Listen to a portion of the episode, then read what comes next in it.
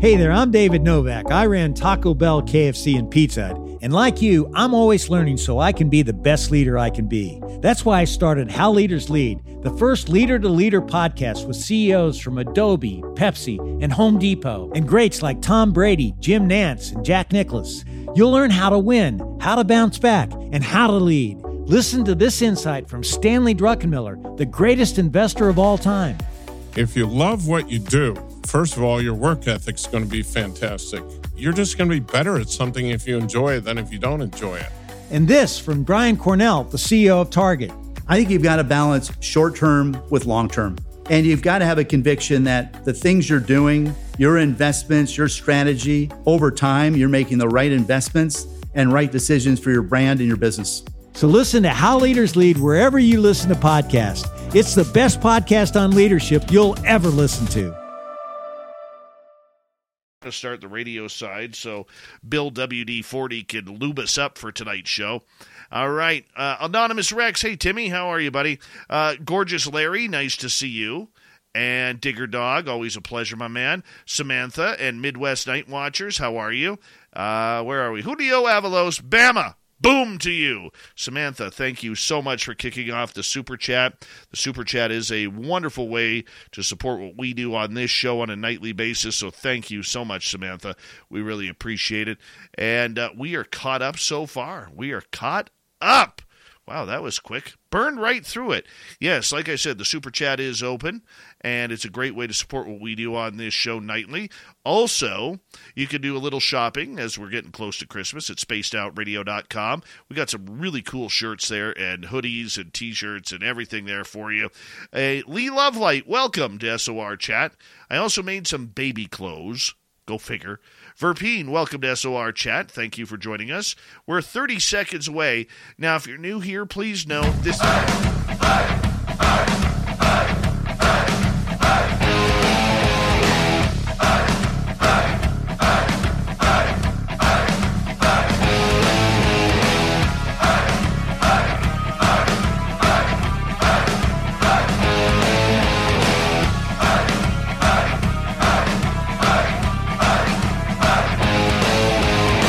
The mountains of central British Columbia to you listening around the world, this, my friends, is Spaced Out Radio. I am your host, Dave Scott, sitting in the captain's chair of SOR headquarters. We welcome you to tonight's show on our terrestrial affiliates around North America, digitally on Odyssey Radio, TalkStream Live, and KPNL. All of our archives are free. Join us at youtube.com forward slash spaced out radio. Do old Davey the favor, hit that subscribe button. You can follow us on Twitter at Spaced Out Radio, Instagram at Spaced Out Radio Show, and on TikTok at Spaced Out Radio. Our website is spacedoutradio.com. We have a plethora of features for you. Rock out to Bumblefoot, read Shirky Poo's Newswire. Check out our swag as well. Tonight's show is brought to you by Chive Charities. Help make the world 10% happier by visiting Chive Charities today. You can find them on our website. We got a great show for you tonight. Monster Talk all night long for the first couple of hours with Lon Strickler from phantomsandmonsters.com. And then hour three, we got the Swamp Dweller coming in. Then little Timmy Senor is going to bring in some controversial news that hit the UFO world today. Oh, what could that be? Well, how about charging for interviews? Oh, we're going to blow that one out of the water a little bit later on. But first, first, let us get to our great guest tonight. Lon Strickler has been a researcher, author, and published of the publisher of the syndicated Phantoms and Monsters blog since 2005. He's been in this field and he is one of the best at reporting on tens of thousands of paranormal supernatural cases from around the world. His research and reports have been featured in hundreds of online media sources and television, including History Channel's Ancient Aliens, Paranormal Witness, Factor Fake, The Paranormal Files, and many more. He's an accomplished author. You can find all of his books at any major bookstore. We love it when Lon comes in once a month for Strange Days to talk about the monsters that are among us. And thank you, Lon, so much for coming on Spaced Out Radio again. How you doing? I'm doing well, hanging in there, and uh, welcome to the Grandpa Club. I appreciate that, man. I really do. I mean, that little guy, he's, I'm telling you, he's already got me wrapped around his fingers, man. Already wrapped. Yeah, well, I understand that. I mean, you know, oh, I it happens. It. I get it. And you know what? I don't mind. I don't mind at all. I got to meet my grandson this weekend, and oh, he's just perfect. He's just perfect. You know, the funny part about it was uh, uh, everybody's holding him, and and he's you know he when he wasn't sleeping, he was crying, much like babies do when you're just a couple of days old. Okay, Grandpa gets involved here. There's no whining. There's no complaining. He knows. he knows. And yes, for for the record, okay, when I showed up at my daughter's house, I came with hockey skates. He already has hockey skates. He won't fit them till he's about three years old, but that's okay. You have to instill good quality education right off the bat. You know, you have to. Yep, get him out on the pond, man. Oh yeah, yeah. Uh, I I didn't get to body check him. I, I, I was going to. I was going to. you know, just to teach him a little lesson, just in case he tried anything on me. But uh, I I didn't get the chance to. Uh, but I'll get him. I'll get him. He'll look at me wrong just once, and then I'll just put him right into the drywall. That's fine. That's fine.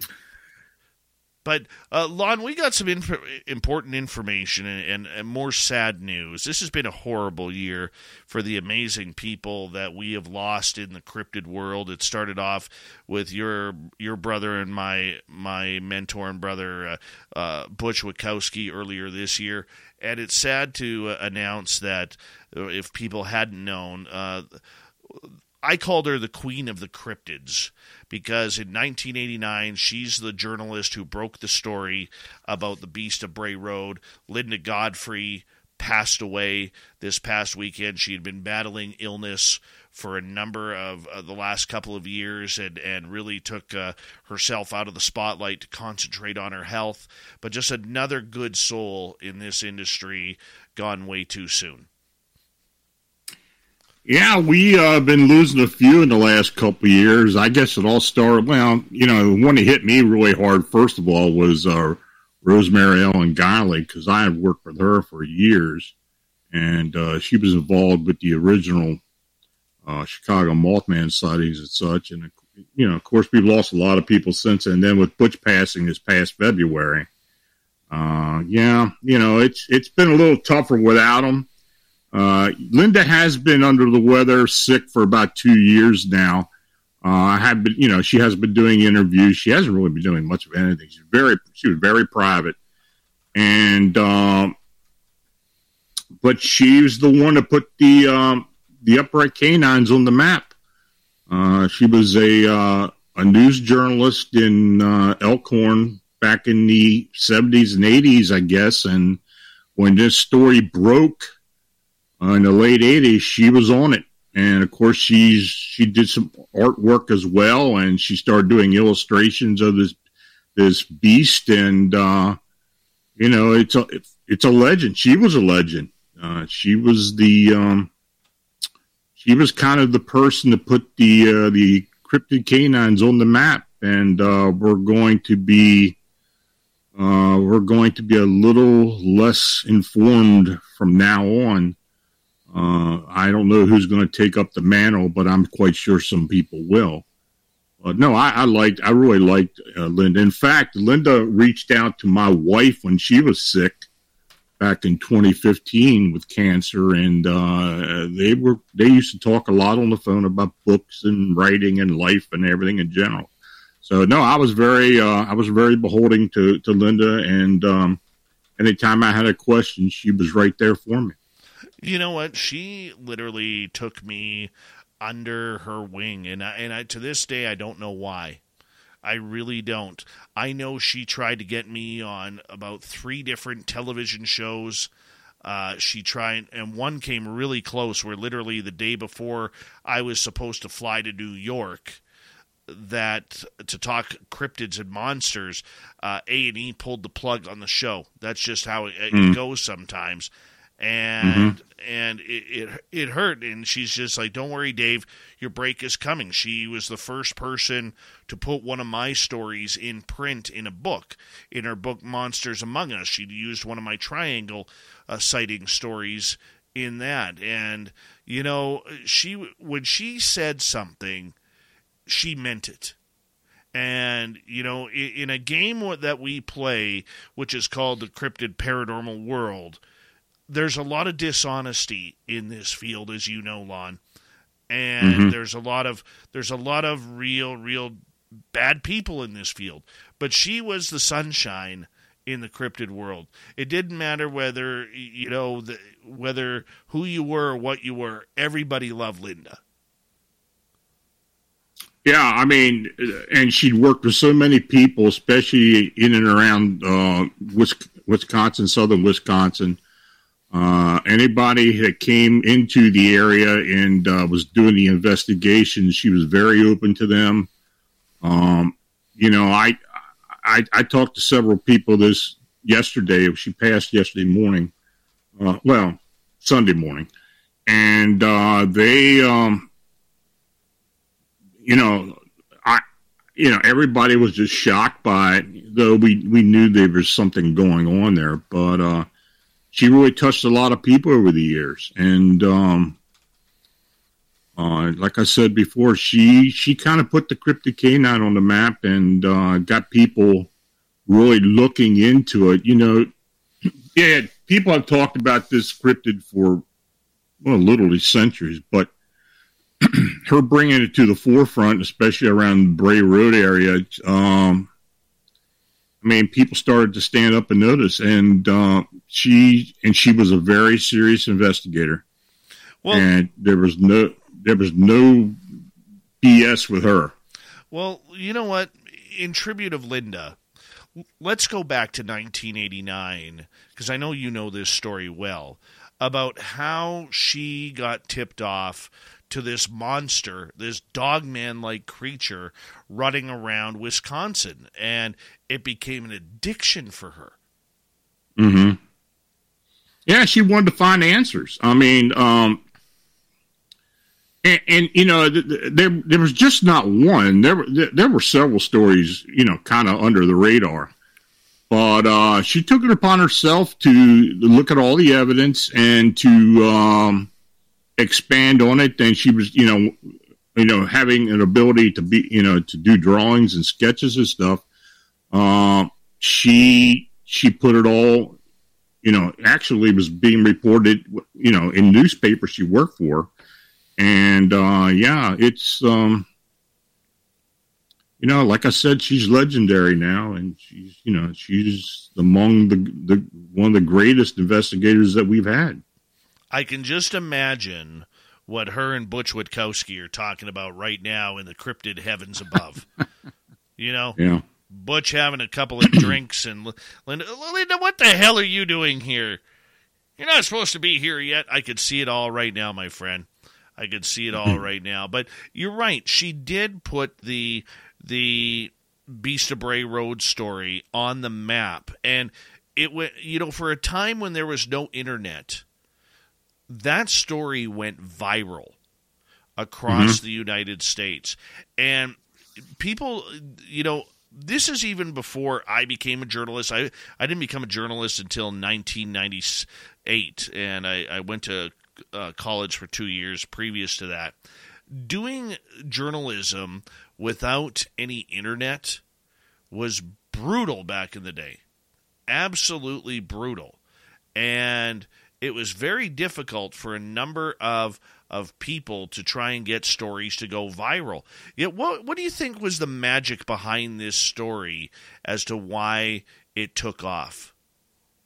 Her professionalism. I mean, her no nonsense. She didn't sensationalize what she was uh, working on. Uh, she was very matter of fact, and uh, yeah, and that's what drew people because, especially people that knew her in the area, knew that her her style and her journalism and, and, and what she was known for was, you know, was all straightforward. And, um, you know, when that story came out, she started getting a lot of uh, a lot of attention, and it did. It did hit hit the cryptid world quick, and you know that was a time when most of the people talked about just Bigfoot and maybe a Mothman story here and there, and that was it. Um, you had a few odds and ends, and uh, but no, the cryptid canines became part of the nomenclature of cryptozoology, and she. Um, but no, I think her honesty and seriousness really stood out, and um, I think people really appreciate. Well, they absolutely did with her book sales. I mean, you know, her all her books went what did well, and uh, her writing skill and uh, yeah, she was she was one of a kind. No De- doubt. Definitely one of a kind. Well, let's in tribute to her, let's talk about the dog man here because this creature, you know, we all thought it was just hovering around the central United States, but as it became more popular, it seemed to morph into different creatures, bigger creatures, bipedal canines that Butch and, and you were chasing around in Pennsylvania, which seemed to be around that 8, 9 to 10 feet uh, uh, area. I mean, when we mm-hmm. look, but previous to, to Linda Godfrey breaking this, this was all about werewolves, man. We never heard about Dogman. We heard about werewolves, but not Dogman. I mean, she started this entire cryptid chase. Yeah. Um, uh, well, I, in, in, the area where I live at, the uh, a lot of the uh, the German people coming from the old world uh, in the late 1800s who were moving in here, and um, Pennsylvania Dutch they called them, were moving into the area and buying farms, and a lot of them started moving out into Western Maryland and uh, these werewolf or what they call Dwayyos sightings started popping up. And then back in the 60s and early 70s, there was a real flap of sightings in Frederick County, Maryland. I, I think between seven to 10 sightings in, in, in within a year or so. And uh, people started noticing it, but it wasn't getting out there as much as, you know, uh, after you know Linda started writing about the Beast of Bray Road. But no, you know it was it was known.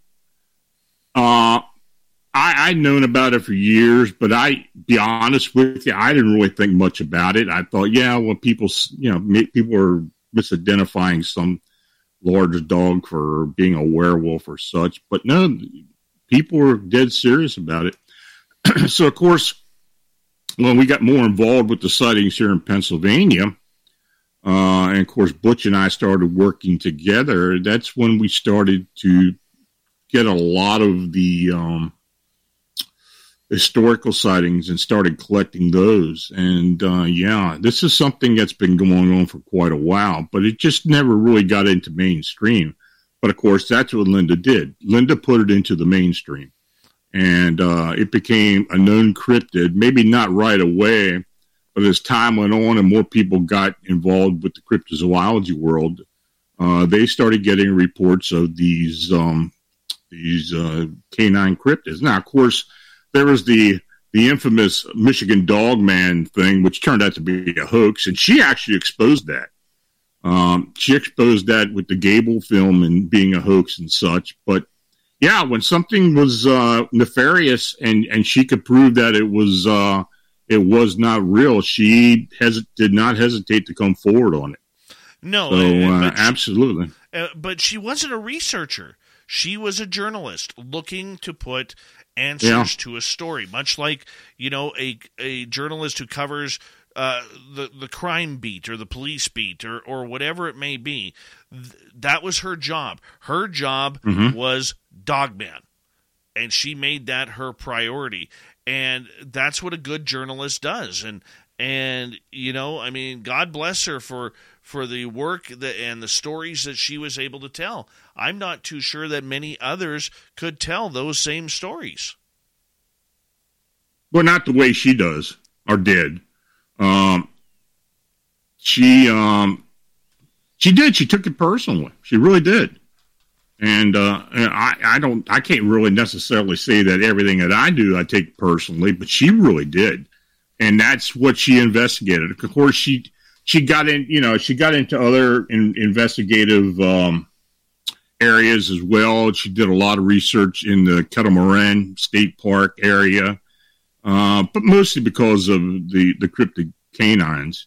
But there were other things she had. She had encounters. She did. She she had what she believed was a Bigfoot encounter at one point. Um, and uh, she believes she may have had a cryptid canine re- encounter at one point as well. So uh, you know, when Linda talked, you knew knew you were going to get the, the, the straight up on it, and um, that's why I loved having her on my show. I probably interviewed her. I looked back the other day. I think I've interviewed between my show and Beyond the Edge and Arcane Radio probably about eight or nine times. So uh, yeah, you know, she was always busy. She oh, was not oh, easy to get on the show. No, that, but uh, yeah, she, that's for sure. Yeah. You know, uh, we've got about four and a half minutes here before we got to go to break at the bottom of the hour. Lon Strickler's Strange Days is on Spaced Out Radio tonight. We're talking about the, the sudden passing of the Queen of the Cryptids, author, researcher, investigative journalist Linda Godfrey who uh, passed away this past weekend. And I want to end it like on this because I think you know we we should do her a lot of justice here, and she'll probably you know shake her head and slap me for for mentioning this. But the the fact that she really gained the attention of of the Dogman. Now we have Dogman research going on all across North America and the world. And you know what? We're getting reports here in British Columbia all the way down to the southern states on the East Coast. I mean, this creature really has uh, taken off, and more people are seeing it every single year regarding it. I mean, like you said earlier, it used to be all about Bigfoot. But I think we can, I think it's safe to say we can credit Linda. I mean, somebody else may have done it in the future, but I think we can really credit Linda for, you know, making this topic as almost equal to what we know of Sasquatch. Oh, I agree with that. Yeah, she was the innovator. you know, she's the one that put it out there. She's the one that did, um, that presented the evidence, the personal reports, and, um, she did. I mean, she she did make it into a a real a real cryptid, a real unknown creature. Uh, and uh, of course, since since that time, it's nothing but expanded uh, throughout the cryptozoology world. Hey there, I'm David Novak. I ran Taco Bell, KFC, and Pizza Hut. And like you, I'm always learning so I can be the best leader I can be. That's why I started How Leaders Lead, the first leader to leader podcast with CEOs from Adobe, Pepsi, and Home Depot, and greats like Tom Brady, Jim Nantz, and Jack Nicklaus. You'll learn how to win, how to bounce back, and how to lead. Listen to this insight from Stanley Druckenmiller, the greatest investor of all time. If you love what you do, first of all, your work ethic's going to be fantastic. You're just going to be better at something if you enjoy it than if you don't enjoy it. And this from Brian Cornell, the CEO of Target. I think you've got to balance short term with long term. And you've got to have a conviction that the things you're doing, your investments, your strategy, over time, you're making the right investments and right decisions for your brand and your business. So listen to How Leaders Lead wherever you listen to podcasts. It's the best podcast on leadership you'll ever listen to. Take care of your property with equipment you can count on, like the Kubota BX and LO1 series compact tractors, part of our under 100 horsepower tractor lineup, rated number one for reliability, and Z series mowers and sidekick utility vehicles, where durability meets speed. Visit your local Kubota dealer for a demo today. Go to KubotaUSA.com for full disclaimer. Visit GoKubota.com for a dealer near you. And uh, yeah, she deserves all the credit she could get. Absolutely, because she was the one who started all this. And uh, if she didn't, I, I doubt it would have took off as much as it did. But uh, yeah, she she deserves all the credit.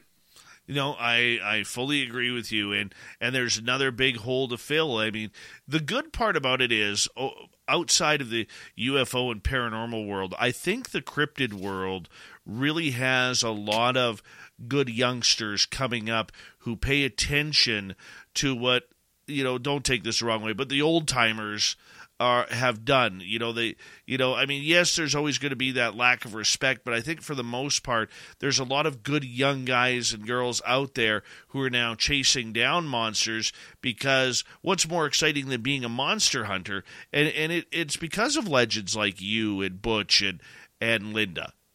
I mean, you created a genre.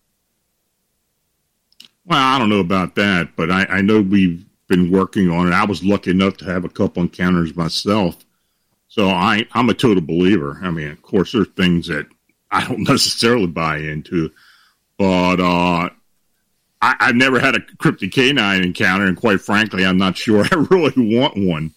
But I know Butch wanted one, but I, I don't know if I do. But uh, she, um, you know, she was she was not fearful of anything, and of course, as time went on, she got she talked to more and more people, got involved with of course, with um, some of the newer sightings that had been going on around, and some some of the real paranormal and supernatural aspects to this creature, which she kind of stayed away from early on. You know, it's it's interesting. She, she was not afraid to expand on this phenomena. Uh, you know, I remember when I first started talking to her back in the oh, I don't know when I started, but anyway, she was strictly the flesh and blood type. I mean, she yeah she she didn't really buy into the the supernatural or maybe interdimensional aspect of these creatures, but like with another, a lot of other investigators and researchers, as time went on, it was getting harder and harder to explain as to why some of this was happening. And uh, she wasn't afraid to go into to that part of it. And uh, as time has gone on, of course, with the Hempel Farm and uh, some of the other things that were going on down on Bray Road, she was starting to realize, yeah, there's something more to this phenomenon. Well said, and that's where we'll end it right there. God bless you, Linda Godfrey, from the heavens above. Coming up next, Lon Strickler, Strange Days, more monster talk on Spaced Out Radio.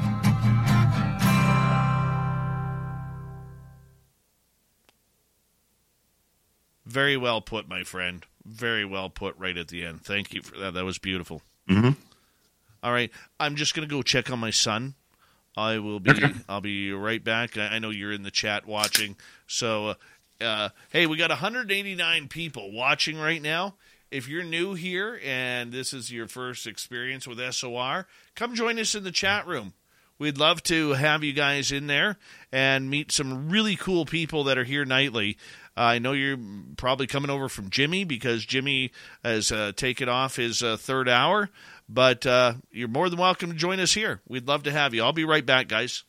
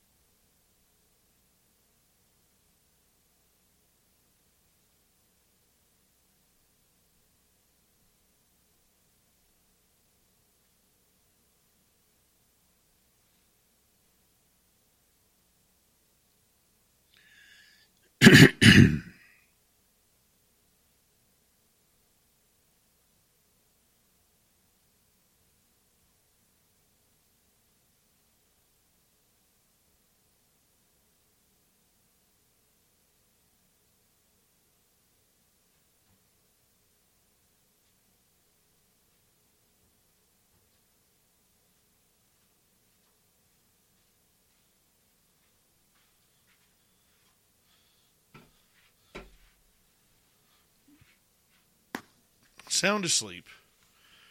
There you go. Yeah. LT, welcome from Southern Michigan, Southwestern Michigan. And who else has joined us in our chat room here? Paradox Fossils, Zune, good to see you. Evan Walters, new people, they ain't ready for us. That's all I gotta say. Oh, we love it. We love it. It's nice to go upstairs. My little dude uh, falls asleep every night to meditation. Mm. Yeah, he's a special one, Lon. He's a special one. Yeah, last week uh, when my nephew was, or when my grandson was born, uh, we wake up on the. He was born on Thursday night or Wednesday night. Thursday morning, where my my boy and I are sitting around the uh, around the uh, uh, our breakfast nook, and he's like, "Daddy, can I ask you a question?" I'm like, "Sure." He's like, "Am I allowed to tell my class today that I'm an uncle?" Like, like hell yeah, you can, dude. You brag that. You know, you stand tall and you tell them that. Absolutely. Absolutely.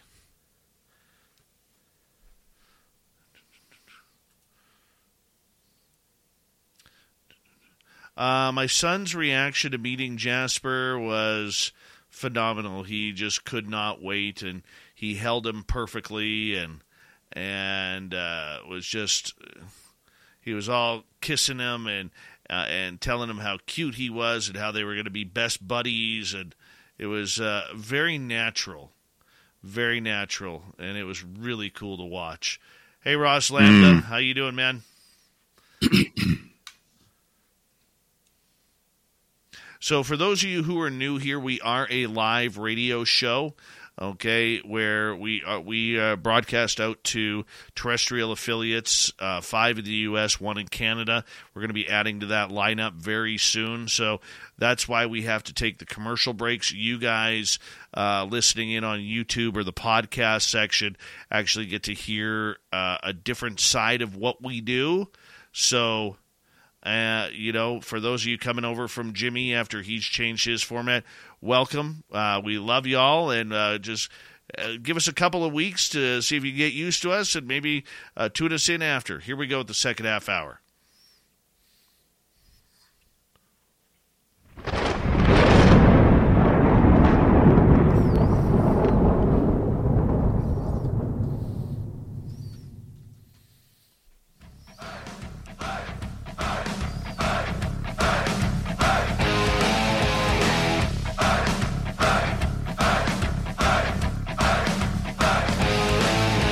Second half hour of Spaced Out Radio is now underway. My name is Dave Scott.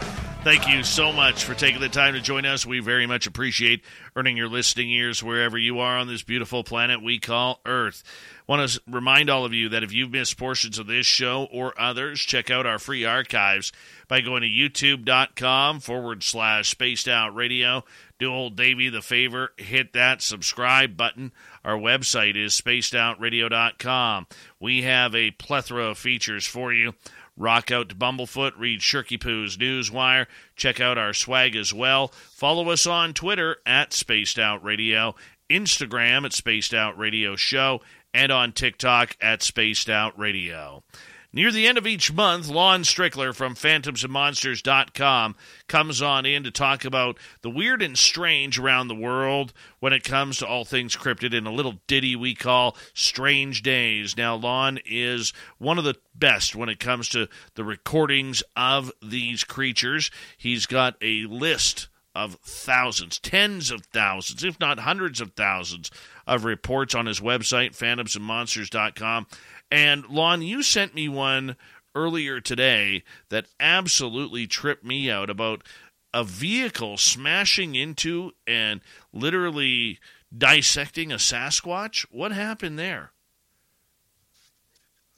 Yeah, I um, a friend of mine in Ontario um, sent that to me. Now, this was a video that was actually done, I guess, about three years ago. but the witness had come on and done the interview and told this story. Uh, he was a German immigrant who was actually living in Ontario during the Christmas holidays back in 2018. And um, he shared his story with uh, Surreality podcast. I don't know if it's still called that now or not. I think they changed the name. But anyway, he said he was on, um, uh, I guess, what highway, Ontario 502, bound from France, Fort Frances to uh, Dryden at night. And uh, it was about 11.30, 11.40. And he said he saw a, a semi truck on the side of the road with its flash, you know, the flashing lights on, its hazard lights. So he stopped to see what was going on. And when he finally got in contact with this, this truck driver, uh, this guy was in the cat, well, in the, the bed in the back, and he was said he was white as a ghost and he was shivering and and he didn't know what you know he didn't know what had happened. He basically was in shock. And this guy saw all the blood on the front of the, the truck and he, on the road. It was it was massive amount of blood. So the first thing he thought was this guy had a bear. So uh, you know he tried to get the story out of him, and he, he, he you know this guy was just not really saying much. So he, what he did, he took his flashlight and he walked back and followed the blood trail and when he got there, he saw this big mass of fur laying in the road. And uh, as he got closer, he realized it wasn't a bear. And even though he said that he never believed in Bigfoot, uh, that's what he saw. And he said this thing was huge, but it was nearly decapitated. Thus, all the reason for the blood. So this guy with the semi must have hit this. Well, he did. He hit this thing and he killed the Bigfoot. So um, anyway, he called the police, the provincial police. They got there, and he, the thing he said that kind of surprised him was how they kind of seemed nonchalant about it, like they knew what was going on. Um, you know, like they they encountered this before. So anyway, they um, they took him they took him back for questioning, uh, back to the station, and he said, uh, he said when he got there, in the immigration room, and he, he sat there for a bit. He said, eventually, he said this really odd-looking guy came into the room. He said he had grayish skin, bald-headed, some cheeks. He had like a Quebec like accent. Uh, spoke very gently, calmly, without an expression. And uh, he said the way he was questioning him, it made him feel like the, the criminal. He was very uncomfortable with it. Uh, they made him sign a document, a non disclosure agreement, and he basically told him, like with a lot of these MIB encounters that we read about, hear about, that you did not see anything. You know, nothing happened. Well, to make a long story short, he eventually was informed that he would have to leave Canada by January within a couple within a week or so and he had i mean they were dead serious. He had to get out of there. And he's actually been been on a, a blacklist since then to where he can't even travel to north america and that includes the us and canada. Really? Um he said yeah they erased every all the information off his phone somehow without the phone. Uh, his laptop at home was erased. And uh, he said a lot of the public information he had on any electronic electronic devices was gone. He literally had to sell everything, his van and a lot of other things, just to get a ticket to get out of Dodge. And uh, they, he had to leave. So I thought this was a quite a remarkable story. But uh, it's not surprising, to be honest with you. You know, I've been hearing more and more about this government cover up of Sasquatch, Dogman, and the, the entire cryptid world. I mean, if this is true, this gentleman's story is true, and mm-hmm. you know, Lon, one, and I hate to point it or make it about me, okay, but I've been doing this show for almost eight years. In just two days, it'll be your eight year anniversary of Spaced Out Radio. I've never got been followed. I've never had the police show up. I've never had CSIS show up or FBI or CIA or black marked vehicles or helicopters over my house outside of the forest fire helicopters. And I have an airport literally three quarters of a mile away. That's how close it is. And I've just mm-hmm. never had, you know, my phone, uh, like strange phone calls saying, "Hey, if you if you're covering this, you're going to be in trouble." Never had any of it, and this makes it very strange or hard for me to believe these types of stories. I, I do believe they happen, but over calling in a Bigfoot body on the road, I mean that that's tough for me to swallow. Well, I, I, I did look into this the best I could. There's there's no information from what I can tell on the internet. Um, I, I do know the guy who presented this on his show is pretty serious. Um, he's pretty well known for not putting a lot of crap out there. Uh, but I'll be quite frank with you. You know, and you know my history. I have been approached by the powers that be on three occasions for for investigations that I've been involved with. Now, none of it had to do with cryptids or or Bigfoot, but um, I was I was literally asked firmly not to continue on a couple of the investigations I had done or had been involved with. And um, you know, now I don't know how the thing how it goes in Canada, but I have heard of uh, not necessarily provincial police, but Mounties actually warning people about going forward. Now, you know, there's just there's there was an encounter not long ago well, not an encounter, but there was a sighting of something that people said was a giant up in in your neck of the woods. I don't know how far it was from you, but this guy ended up being dead.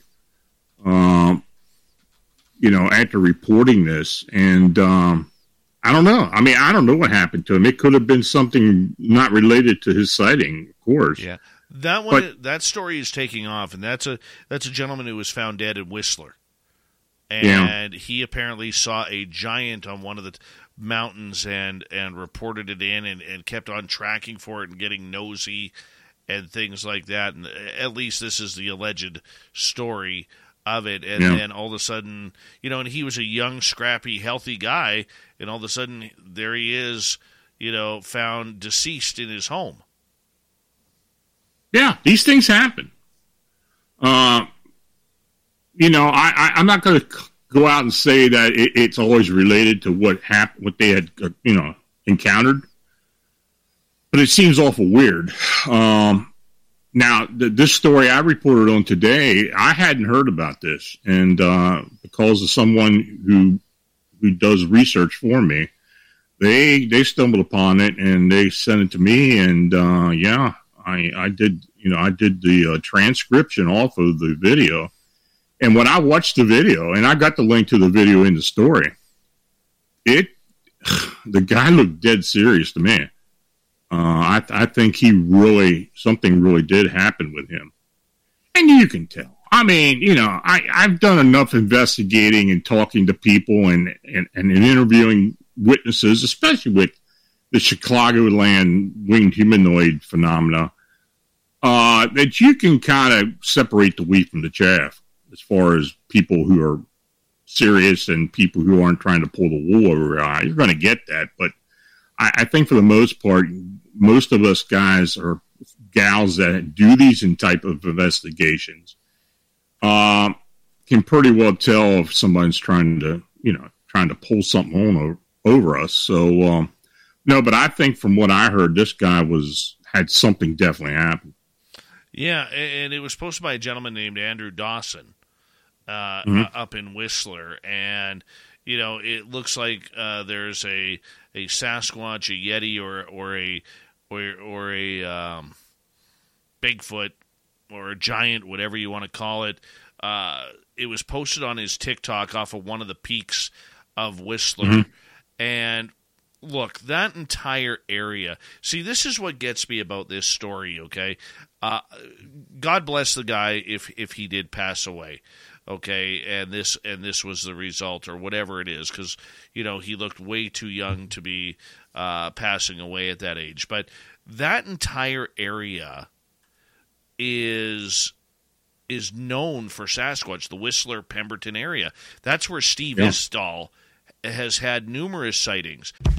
Take care of your property with equipment you can count on, like the Kubota BX and L01 series compact tractors, part of our under 100 horsepower tractor lineup, rated number one for reliability, and Z series mowers and sidekick utility vehicles, where durability meets speed.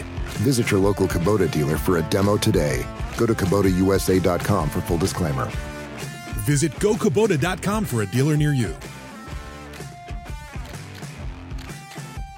At CDW, we get how to achieve calm amidst the chaos of a hybrid workforce. Before I check our security updates, I unwind in my desk massage chair. So I hear. But with Google Chrome OS orchestrated by CDW, you get built in security with no reported ransomware attacks ever and simplified management so you can stay relaxed. Sounds good, but I'm keeping the chair. For proactive security, trust Chrome OS and IT orchestration by CDW. People who get it. Find out more at cdw.com slash Chrome OS.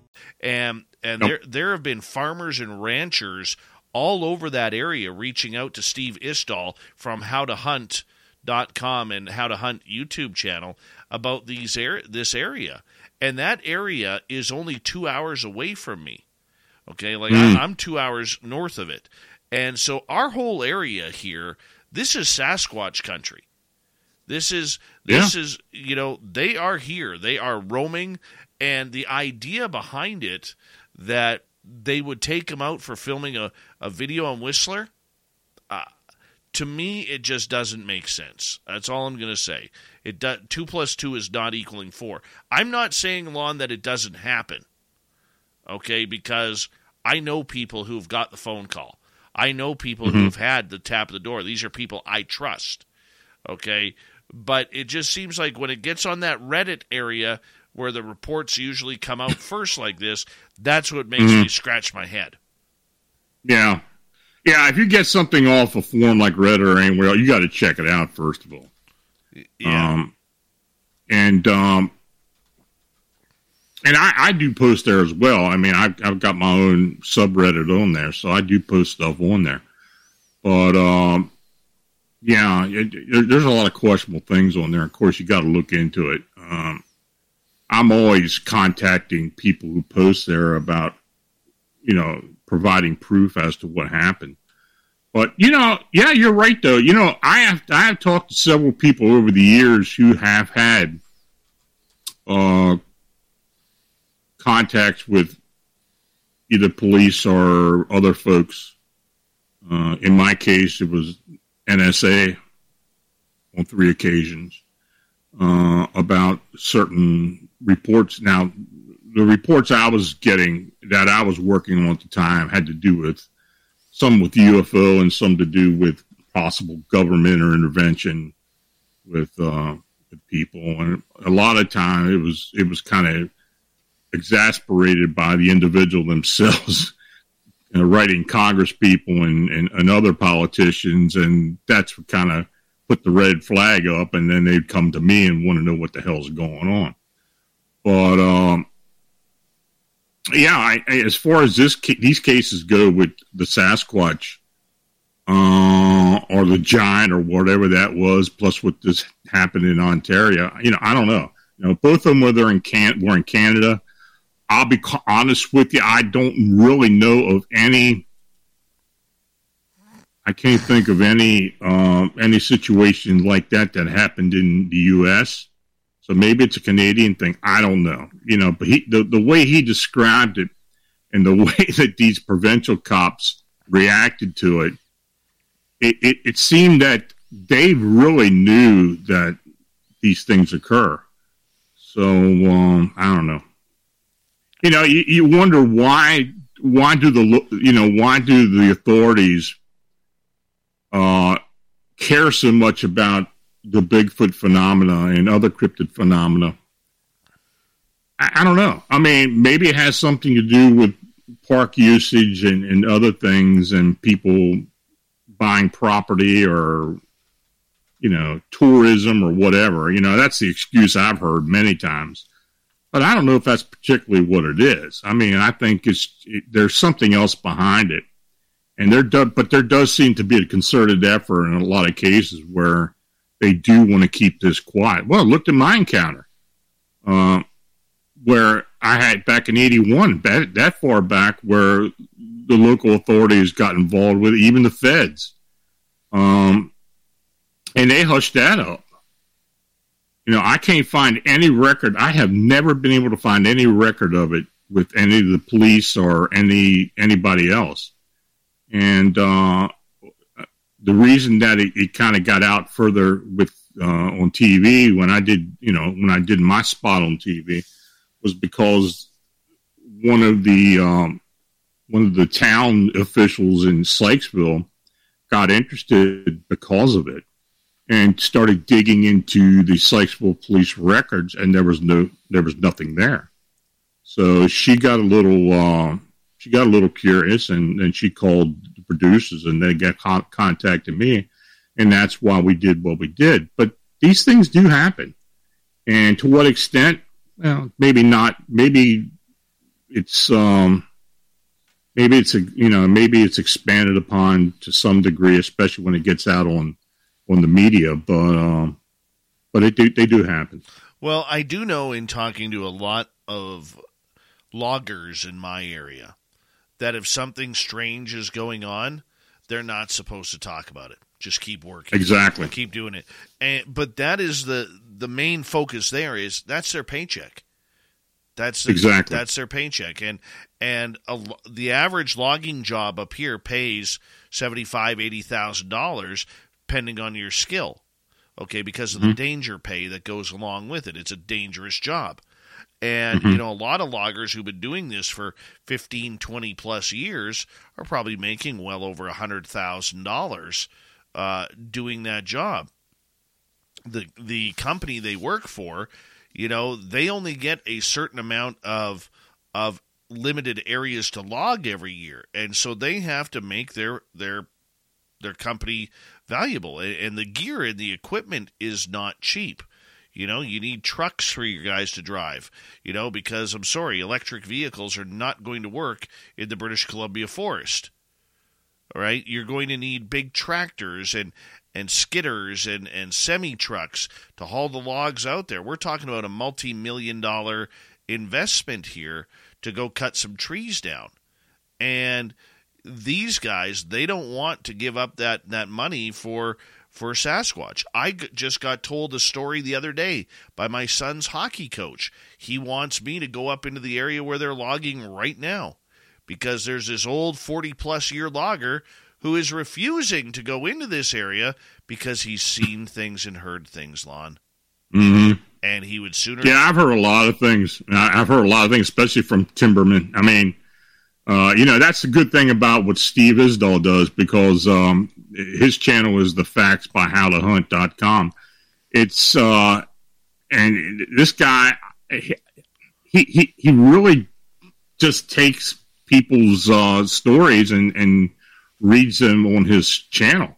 Yeah. Uh, I find it, I find it intriguing. Some of this, some of this, the, uh, the accounts that he gets, but, um, and I have used some of them and uh, he gets some pretty interesting ones. So, um, yeah, I, I, think, and I think Steve is sincere. I really do. I, I think, um, you know, you know how he is. He, he, if he thinks it's BS, he's going to let you know about it. Oh, absolutely. But, uh, absolutely. Yeah. yeah. And, and, you know, the one thing I love about Steve Isdahl is he's been out in the forest enough to make a qualified assumption. Look, hunting Yeah. hunting guides like Steve Isdahl or my buddy Mark, who I had the Sasquatch encounter with just a, a few weeks ago.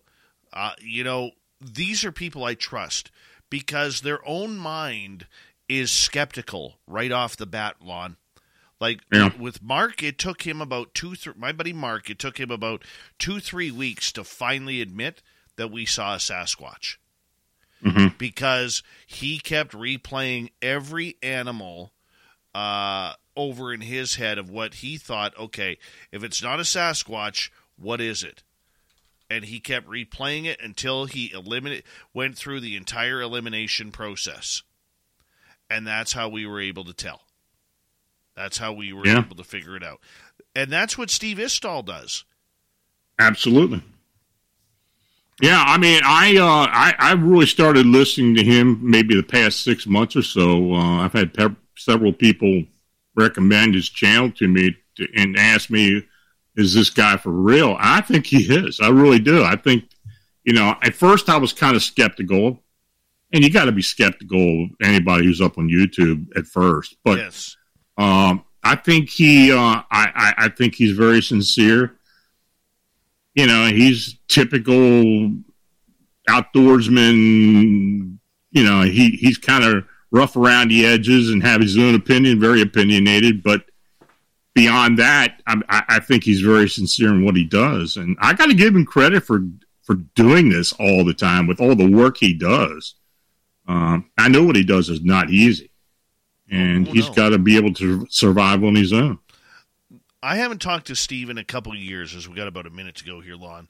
But Mhm. I know uh, when in the times I did talk to him, some of the reports that he was getting were really, really weird.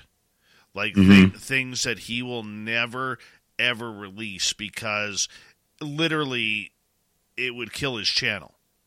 But some of the Mhm. reports, that, and and I'm sure you've had reports like that over the years too, where you know you know they're true, you know they're true, but you just for the sake of of the momentum that you're building, you just can't use them, and or people won't give you permission to use them. That's Well, tough. that's that's the big thing about getting permission. And uh, I try to be as confidential as I possibly can with people. And even when I give locations, it's general for the most part, unless they allow it, you know, allow me to get more specific. But um, I I won't I will not go on YouTube and and, and report on things that, well, of course, their standards are much different than you are when you do a blog. Yeah. So you got to watch yourself, or you'll be defunded over there. Oh, yeah. Trust me, I know. Lon Strickler's Strange Days, Phantoms and phantomsandmonsters.com is his website. We'll return with more monster talk and audience questions in hour number two of Spaced Out Radio coming up right after this break.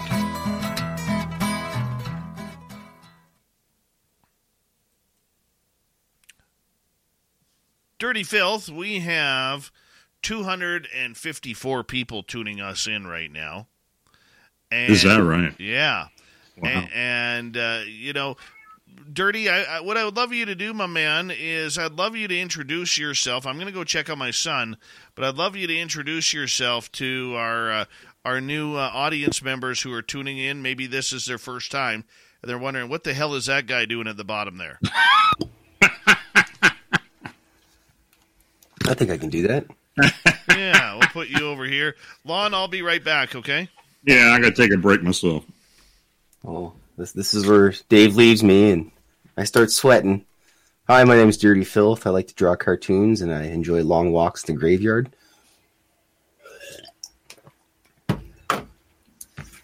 So, anyways, I decided to draw a Mothman today. So I usually do cartoon, usually on the show Monday to Friday.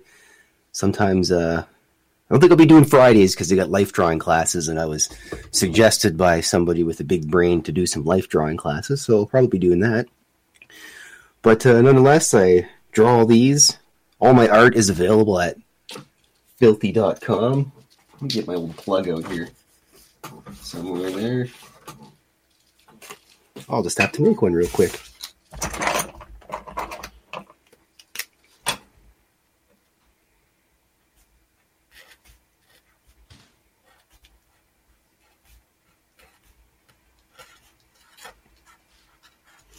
Yeah, all my art is available there. I just recently, as of last Friday, I did a calendar. It's my second calendar I've done, and I have one book out.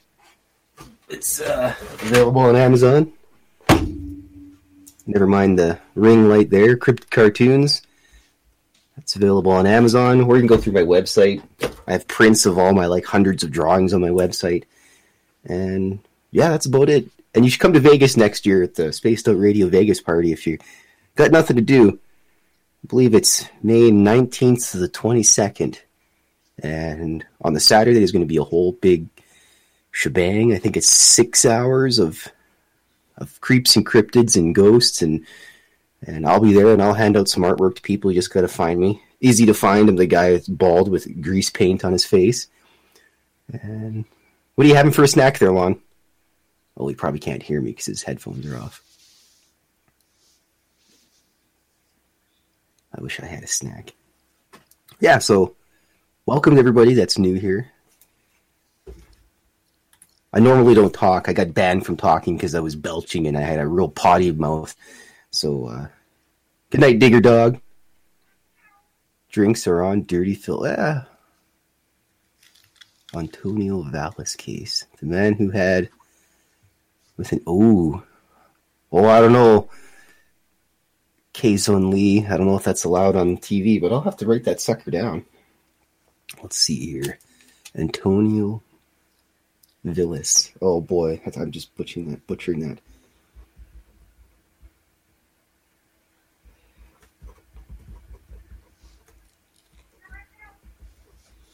Oh, there's Blob. Hello, Blob.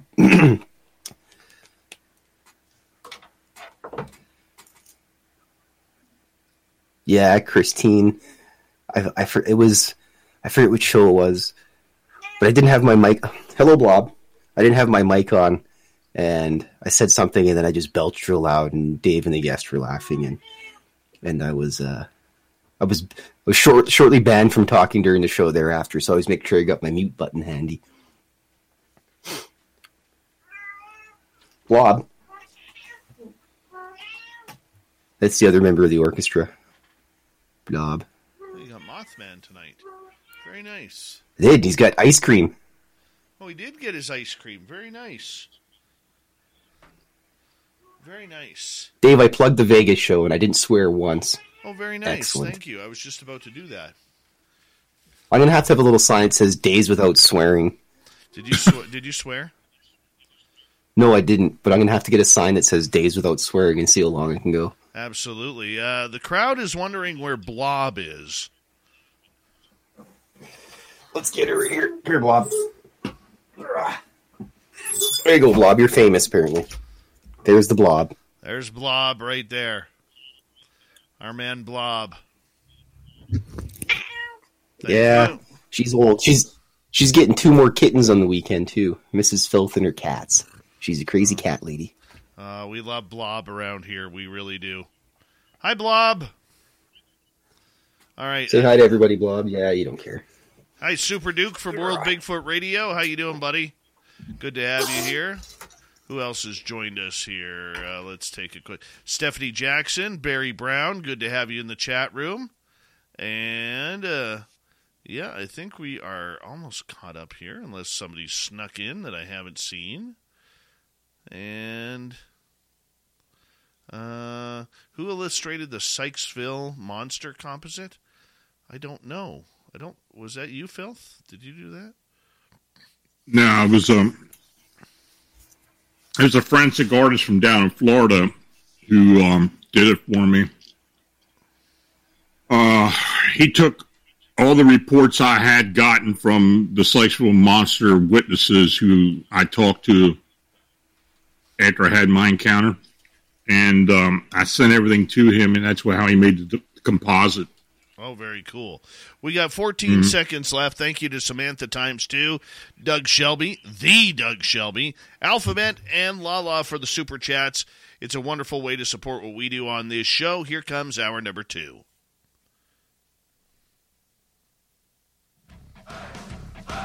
You're listening to Spaced Out Radio with Dave Scott. Follow Dave on Twitter at Spaced Out Radio and on Facebook, Spaced Out Radio Show. Hour number two of Spaced Out Radio is now underway. Thank you so much for tuning us in. We very much appreciate earning your listening ears wherever you are on this beautiful planet we call Earth. Hello to everyone listening in on our terrestrial affiliates around North America, digitally on Odyssey Radio, TalkStream Live, and KPNL. All of our archives are free. Join us at youtube.com forward slash spaced out radio. Do old Davey the favor, hit that subscribe button. The Desert Clam has set the password for tonight in the SOR Space Travelers Club. Woonerf. Woonerf is your password. Use it wisely, space travelers, as the clam sets the password each and every night right here on Spaced Out Radio.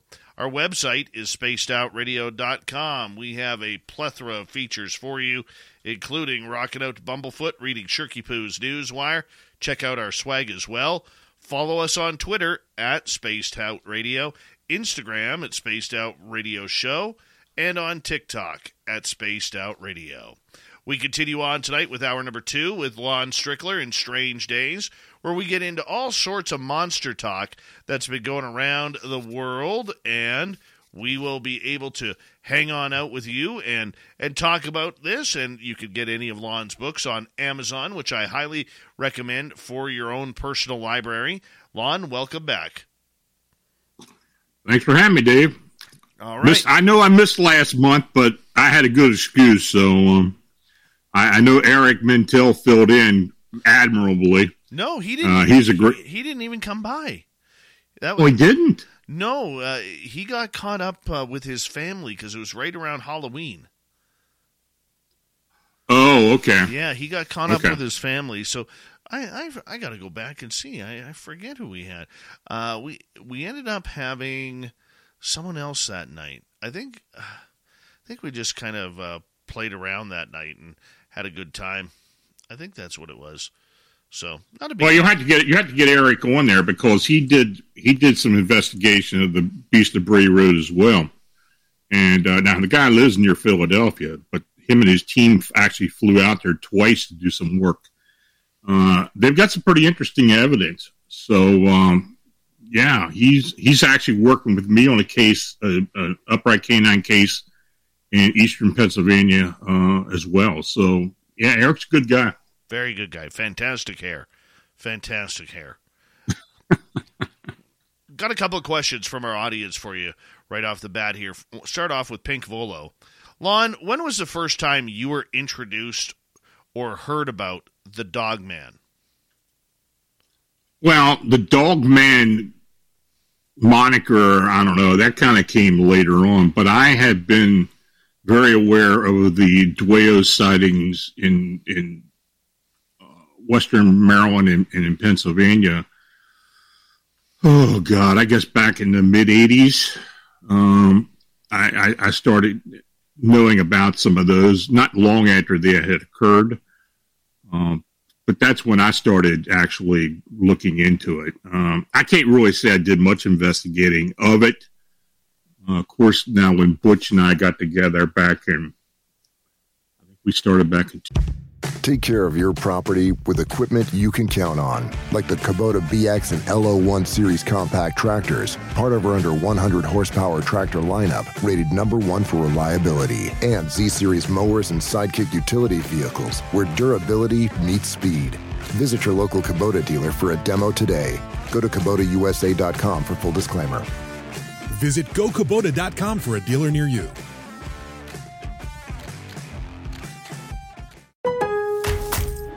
It's Black Friday at Lowe's. This season, save big on LG appliances, from refrigerators to ranges and more. Whether you're renovating or updating your kitchen, the LG four piece kitchen suite has the quality you need and innovations like built in air fry. Right now, get it for just $2,986. That's over $1,200 in savings. Plus, get free install on items 599 and up, and free delivery on items 396 and up. Start saving now at Lowe's. Offer valid through 1130. Exclusions apply. See store for details. 2013. Butch was never a crypto guy. He never investigated any cryptids. It was all UFO with him. And um, he, he always blamed me for getting him started with that. And uh, I don't know if he regretted it or not. but he really took a liking to the canine cryptids, and that, that kind of took off from there. Yeah, I, you know what? I don't think he ever blamed you for it. I think he uh, probably patted you on the back for getting him addicted to it. That that would be. Well, he did get addicted sure. to it. Oh yeah. Yeah. Mhm. Oh yeah, he is uh, was very addicted to it. You know, it's not just monsters that you do, but you get a lot of UFO reports that people from whatever timeline it may be are starting to come in and tell you their UFO stories. You know, since the influx over the last couple of years of UFOs, have you seen an increase in reports from people who finally are able to get their sighting off their chest? Yeah, I think so. I think people are much less reluctant to come uh, to come forward. Uh, UFO reports, for whatever reason, kind of kind of got a lot of the um, the ridicule originally, and, and people just kind of backed off of it. But uh, yeah, people are coming forward now, especially people who have had an have actually had a, an encounter, a sighting that's related with possible extraterrestrial involvement as well. I got a lot of I got a lot of that. You know, not not a lot of let's put it this way, not a lot of times, but I get the more detailed encounters. And uh, of course, I've I've written about not necessarily UFO encounters, but a lot of alien disclosure uh, cases. And uh, of course, I wrote a book, Alien Disclosure, about that. So uh, there's a lot of that in there. Do you, do you like those type of uh, of those sightings? Do you like a um, do you like a lot of those type of reports? Are aliens really what you're uh, what you're enjoying about, or or is it something where um, is it something where you prefer the monster side of it all? I, you know, I really, I really prefer the cryptid side of it. Uh, you know, the the alien disclosure book. I I took years to write that. Um, I wasn't really sure if I ever wanted to put it out. And of course, when I started getting involved with David Eckhart and his abduction scenarios, and then other people that eventually started coming forward to me, yeah, I kind of kept it in a in a file and kind of you know kind of kept it and decided not to write about it. I'll be honest, my wife at the time w- did not want me to put anything out. Um, she thought it was a little bit, I don't know, she thought I'd be ridiculed because of it. And I promised her I would, but when she passed, after she passed, I go ahead, I ran ahead and wrote the book. So, um, and I'll be honest with you, that's probably my best selling book. So, um, but no, this, um, I am fascinated by the phenomena, but when it comes to cryptids, and of course, with me having encounters my own and um, getting a lot of different types of sightings, especially since Chicago sightings, uh, yeah, that's kind of my bread and butter. Right. No, I understand that. It, to me, there is something. I, I don't know, but there's something a little romantic about calling yourself a monster hunter or something along those lines. I, am sorry, I, am enjoying it. I actually, and I forgot to tell you this. I had uh, uh, in, in, my daytime job, I had some uh, clients from a couple years ago come into my office uh, about a week ago. And they opened up a resort down uh, just southeast of Kelowna, British Columbia, in a little town called Lumby. And mm-hmm they opened up this past year, and it, between June and July, they had six of their clients have Sasquatch type encounters.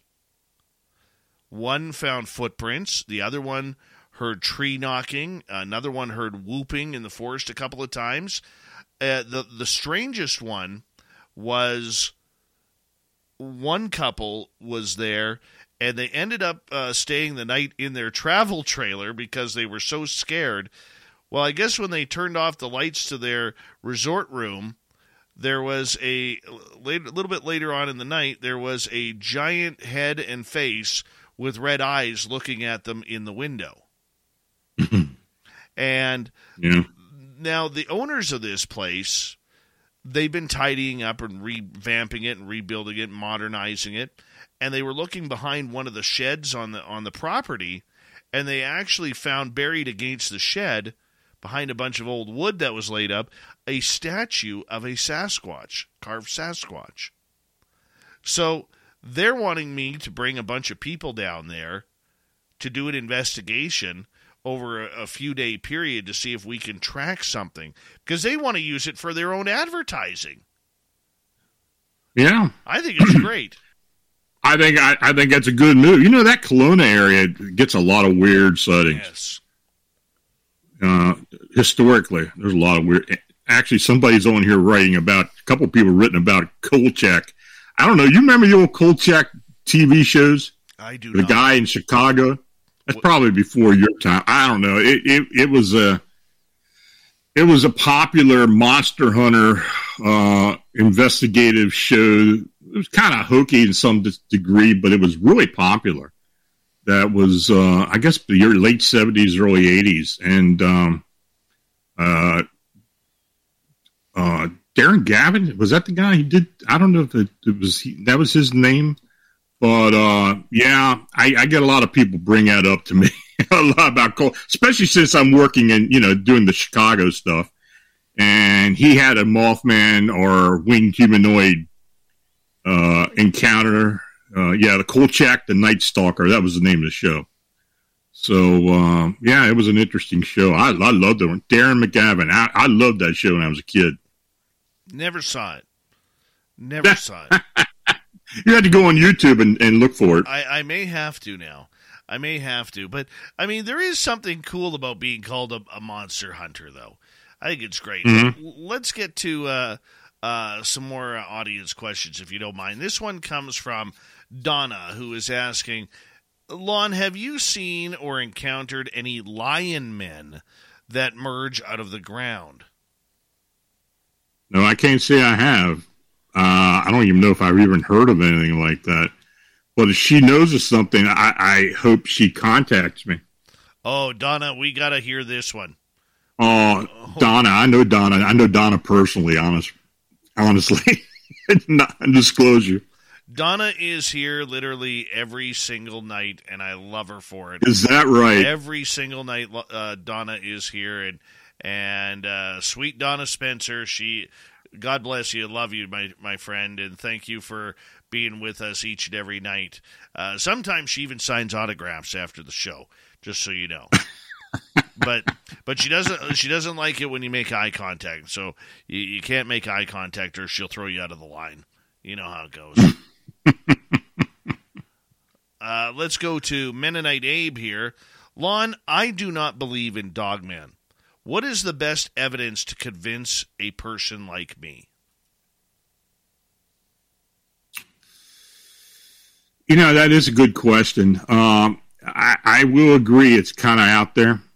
It really is. I mean, you know, some of the sightings that Butch and I have investigated and heard about are pretty hard to believe.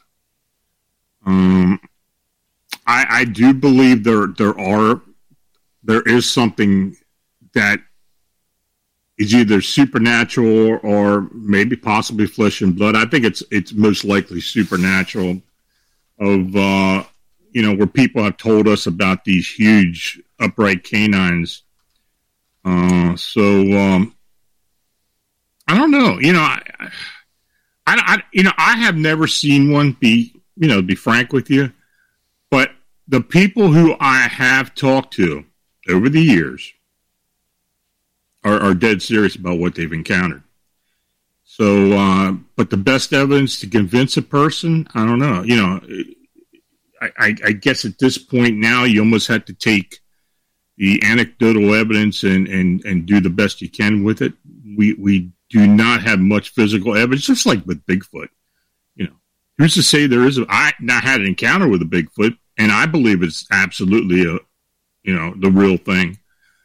But um, you know, it's it's like almost any other cryptid. It, the evidence is few and far between, and um, I guess you almost have to take the word of the people who are doing the work on it, just like Linda. You know, if I'm quite sure if Abe looked at Linda's work and um, followed her, and I think he would become more convinced. I want to ask you, uh, or pardon me, make a comment here. Donna says, in regards to the Lion Man, she said, I saw them merge out of the ground at Duke University while on patrol as a security officer. Interesting. Well, I hope she contacts me because I'd like to hear about that. Me too. Me I really would. Definitely. Definitely. I, I, would love to hear about that too. I mean, maybe it was the sp- basketball spawn of Coach Mike Krzyzewski. He's been at Duke forever. I bet you he has yeah. something to do with it. That's why his his basketball team is is so top notch every year. Blame Coach K. That's what I say. Blame Coach K. All right, uh, let's see if we have any more questions here. Uh, let's go over to Brown Dwarf, who's asking Are there any recent reports from Chestnut Ridge in Pennsylvania? well, the two biggest, the two main investigators out there are, are Stan Gordon and um, Eric. Um, oh God, Eric! Why, why can't I forget Eric's? Eric Altman. Eric Altman. I mean, I worked for Eric for years. you know, I'm hell with names. So anyway, now, and I haven't heard anything recently. Now that, that Eric had been doing some investigating of a lot of light and strange phenomena on the ridge. Um, they really don't know what that was. You know, I even talked to Stan about it, and Stan's he he was he was kind of stumped by it. I I do know there's been a lot of UFO activity on the ridge. Um, a lot of these, uh, and I, I did post some pictures of some of these triangle craft that people had taken and seen. Um, but yeah, uh, I guess that's about it. I haven't heard any specific, either Bigfoot or uh, other sightings on the ridge. Now, I have investigators on my team who live in Somerset County, just east of the ridge. I don't know if the, if the brown dwarf knows anything about the um, the Laurel Mountain area, but there's been some strange activity up there. We've captured some, um, some manifestations on trail cams there, what we really can't explain either. So, uh, but it's been busy out there. I mean, but of course, it's been more it's been more UFO than anything else. Dr. Kelly Schutz is asking I'm hearing more reports about skinwalkers. Do you see any association between this and the cryptids being reported? Well, they're entirely two different things. I mean, uh, the actual skinwalkers are, are Navajo witches, or you know, that supposedly transform into um, uh, some type of uh, beast, mostly you know, canines or coyote-like being wolf beings. Uh, is there a connection between them and other cryptids? I don't really think so. I, it, there's a lot of confusion. Um, I, I there, there's just no relationship to them between cryptids and skinwalkers. Skinwalkers is a religious thing. It's uh, there's some malevolency involved there. It's a lot of spiritual stuff. You know, most Navajo people don't like to talk about it, though some of the younger folks now are coming forward and talking about it. Uh, encounters they've had or encounters that they've heard from um, from family members, but it's kind of a taboo thing yet. Uh, you know, some of the things you do hear don't come from people who are actually living on the reservation or associated with the Navajo, Dene Navajo. But uh, I don't think there's really a relationship between them. But there is a lot of there is a lot of confusion. Um, I, I, do know that on uh, some of these these areas where the, some of these travel people live on, uh, there have been there have been um, cryptid sightings that may be some type of cryptid wolf or such. But as far as uh, supernatural being or an occult being like a, a skinwalker, now there's no relationship. Do you think there is relationship between the skinwalker and Wendigos? No, I don't think so. Uh, Wendigo are basically, you know, the, the Wendigo is another confusing area. I, I always go back to, to referring people to Chad Lewis's book about the Wendigo. It, it's very well done. It's very detailed. Uh, a Wendigo is basically a person who has been possessed by a, some type of spirit or energy that causes them to to do things that they really shouldn't be doing, and, and a lot of times cannibalism and, and, and killing and such. Uh, the cryptid canines, there's no there's no relationship between that them and that. Uh, a lot of times, these Wendigos are depicted as may, maybe being looking like a, a pale humanoid being. Sometimes they have antlers. Know, yeah, that may very well be, but that's a supernatural being. That's that's not a Wendigo. A Wendigo is actually a real human being that has transformed somehow uh, into something that is simply horrible. It's it's basically like a disease and it's it's unexplained. But no, I, I suggest people go and read Chad Lewis's book Wendigo. It's it's it is the the source for that type of information. All right, let's go over to the UK where Tracy, good morning Tracy, is asking, Lon, do you keep records of how many national parks are suddenly being closed and areas that are being brought or probably bought by the government? I, I don't keep track of that. Uh, of course, I'm quite sure David Paulides does, and other people, um, Steve Stockton. Uh, they seem to have their thumb on the uh, on the you know on that information, but um, no, I, I really don't. Uh, if, if something does is mentioned to me, I, I will make note of it. Um, but uh, no, I, I really don't. I really don't keep that information or look for it. No, I, you know what? It, it's difficult, especially in those situations where those who need to give you the information aren't very humble about it. Mm-mm. Mm-mm. And uh, no, I, Steve, Steve Stockton, you know, I, I consider him to be one of the top researchers as far as what goes on in national parks and such. So he may be somebody to contact because he would know.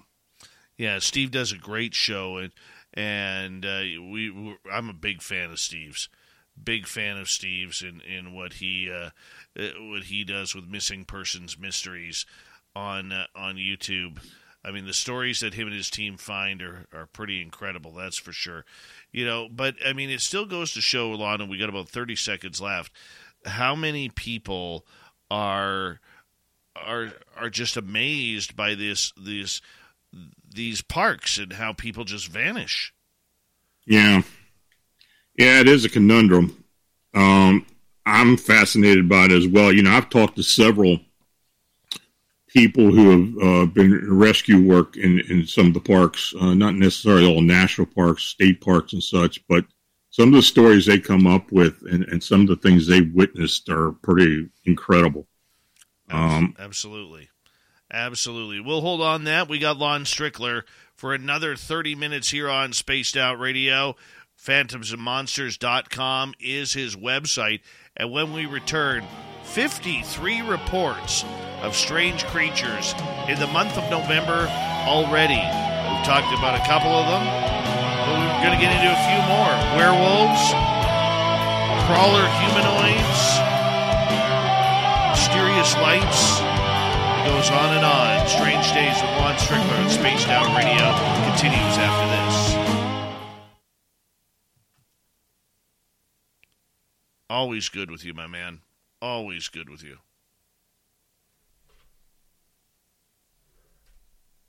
The beard's looking good. yeah, good. you're right. 53 reports. Oh, yeah. I, I'm on it, man. I'm on it.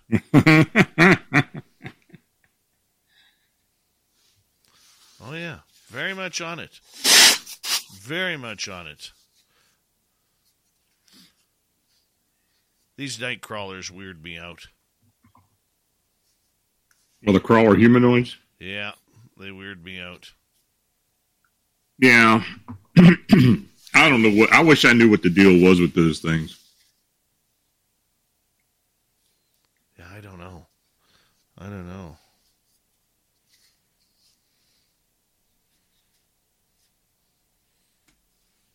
And I'll be honest with you, I, there's a lot of a lot of reports I get that I don't even really post as far as crawl humanoids. Um, I'm not saying people are not telling me the facts, but there are um, there's just a lot of them out there. don't have a picture of him. I just got the report. I've had a few pictures you know, of course, dr- sketches and drawings, but I've had a couple of pictures sent to me. Uh, some of them are very questionable. Like I had one the other day that was very questionable. But the guy who had the encounter, I, I, I think he definitely saw something. Uh, he just was not able to get a very good photograph of it. Um, you know, that, that's another thing Butch was looking into in his neck of the woods, you know, where we had that dogman sighting back in April. Um, that that state park behind Butch's place, um, Butch was looking into a pale crawler humanoid there as well. Oh, oh,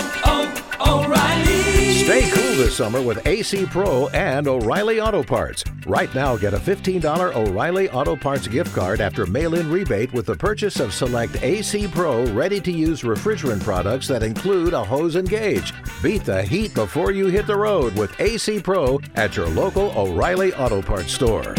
Oh, oh, oh, O'Reilly! Auto Parts.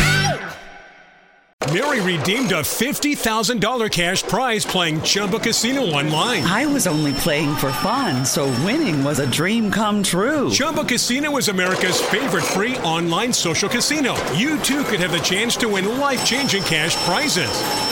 Absolutely anybody could be like Mary. Be like Mary. Log on to ChumbaCasino.com and play for free now. No purchase necessary. Void where prohibited by law. 18 plus terms and conditions apply. See website for details. The voice in the preceding commercial was not the actual voice of the winner. So, um,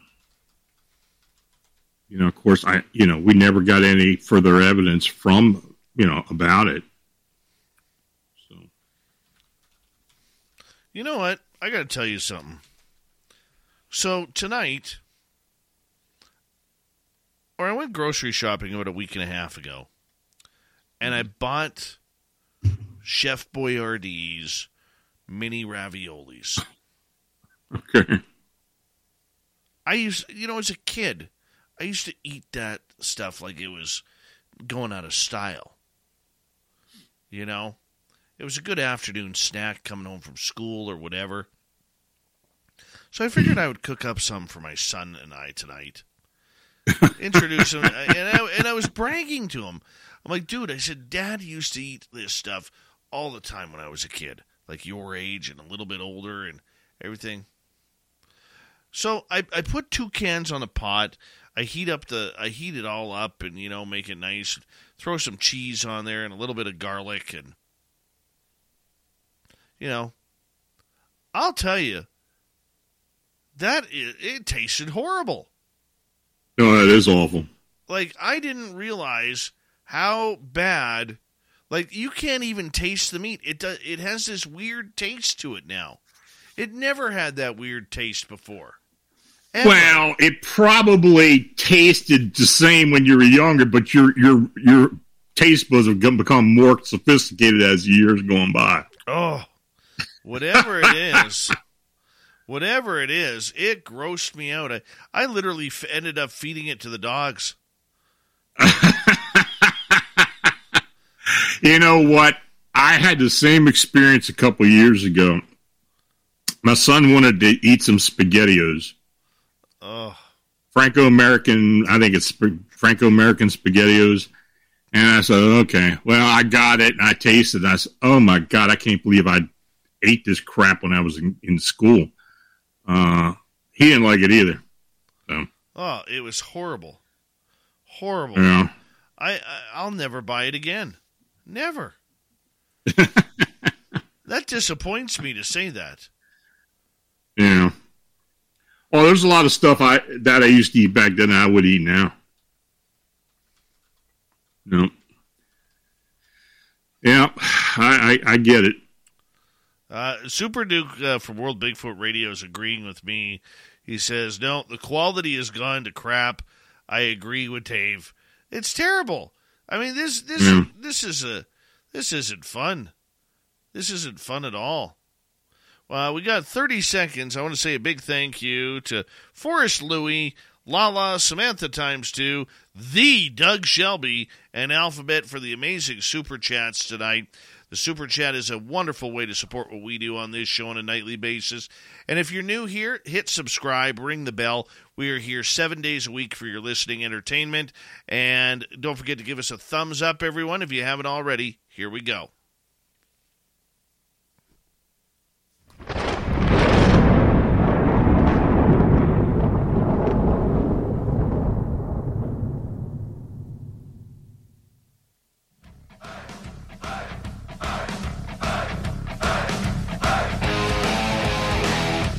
Passed the halfway point of Spaced Out Radio tonight. Good to have you with us.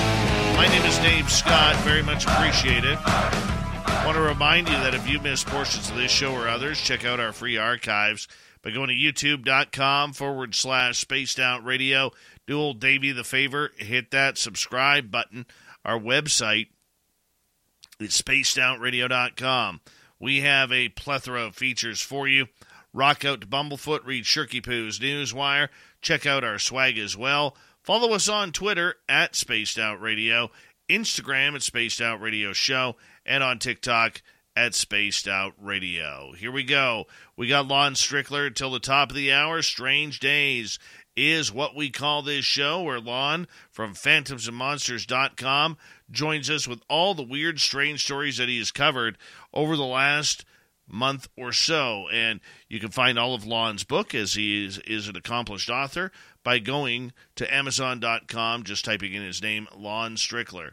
Lon, qu- quick question here before we get to uh, November.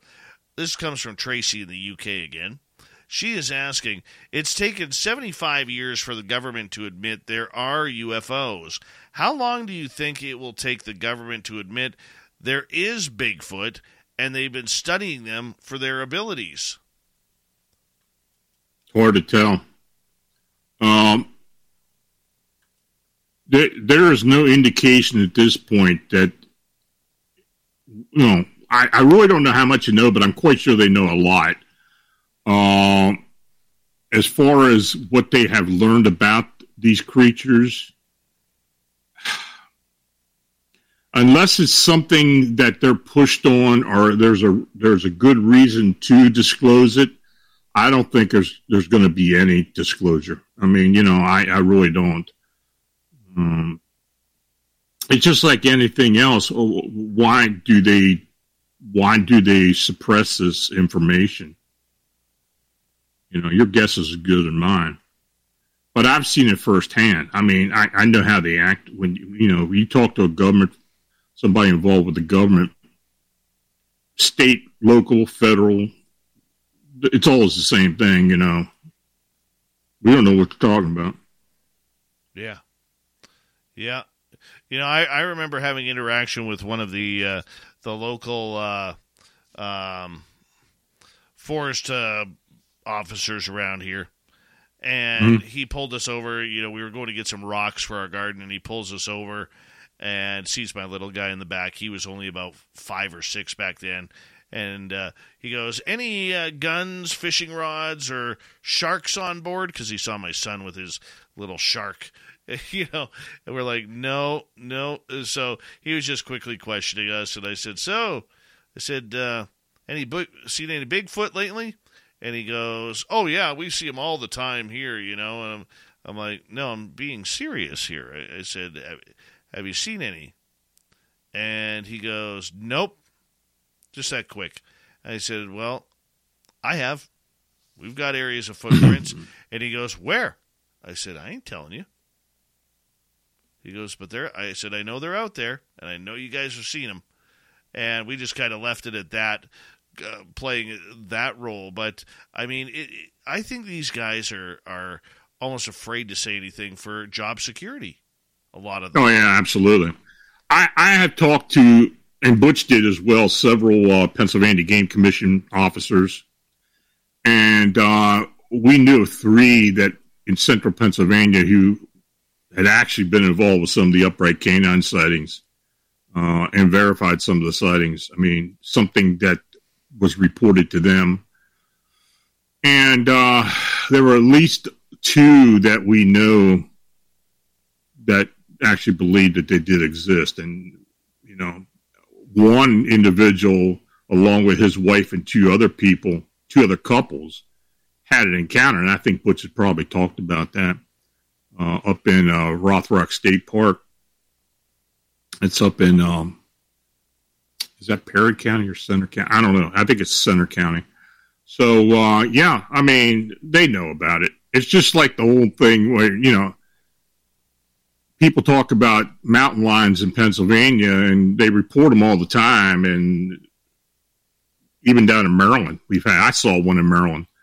And, um, no, the game people, the, the DNR, nope, they're not around here. They'll just, they just deny it because they, they don't want any controversy. And you, like you said, job security, absolutely. That's the bottom line. That, and that, that's the, you know, that's their, um, that's their policy. And, uh, and I, I think they do it because they don't want running people out of the state parks and such because it costs money to run those things and they want people to, with the user fees and everything. And uh, if, if people are scared to go into these areas, they um, they have to shut them down. So I think that's the biggest reason behind it. Oh yeah, Y- you find a new creature. I mean, look look what happened when they rediscovered the, that that owl that that was on the endangered species list. I think it was a spotted Mhm. owl in Oregon. Mhm. They shut that forest down for hundreds of hectares. You know, miles upon miles of forest because they had to make sure was this the only one? Was there more? What are they feeding off of? Where are their habitats? Where are they getting water?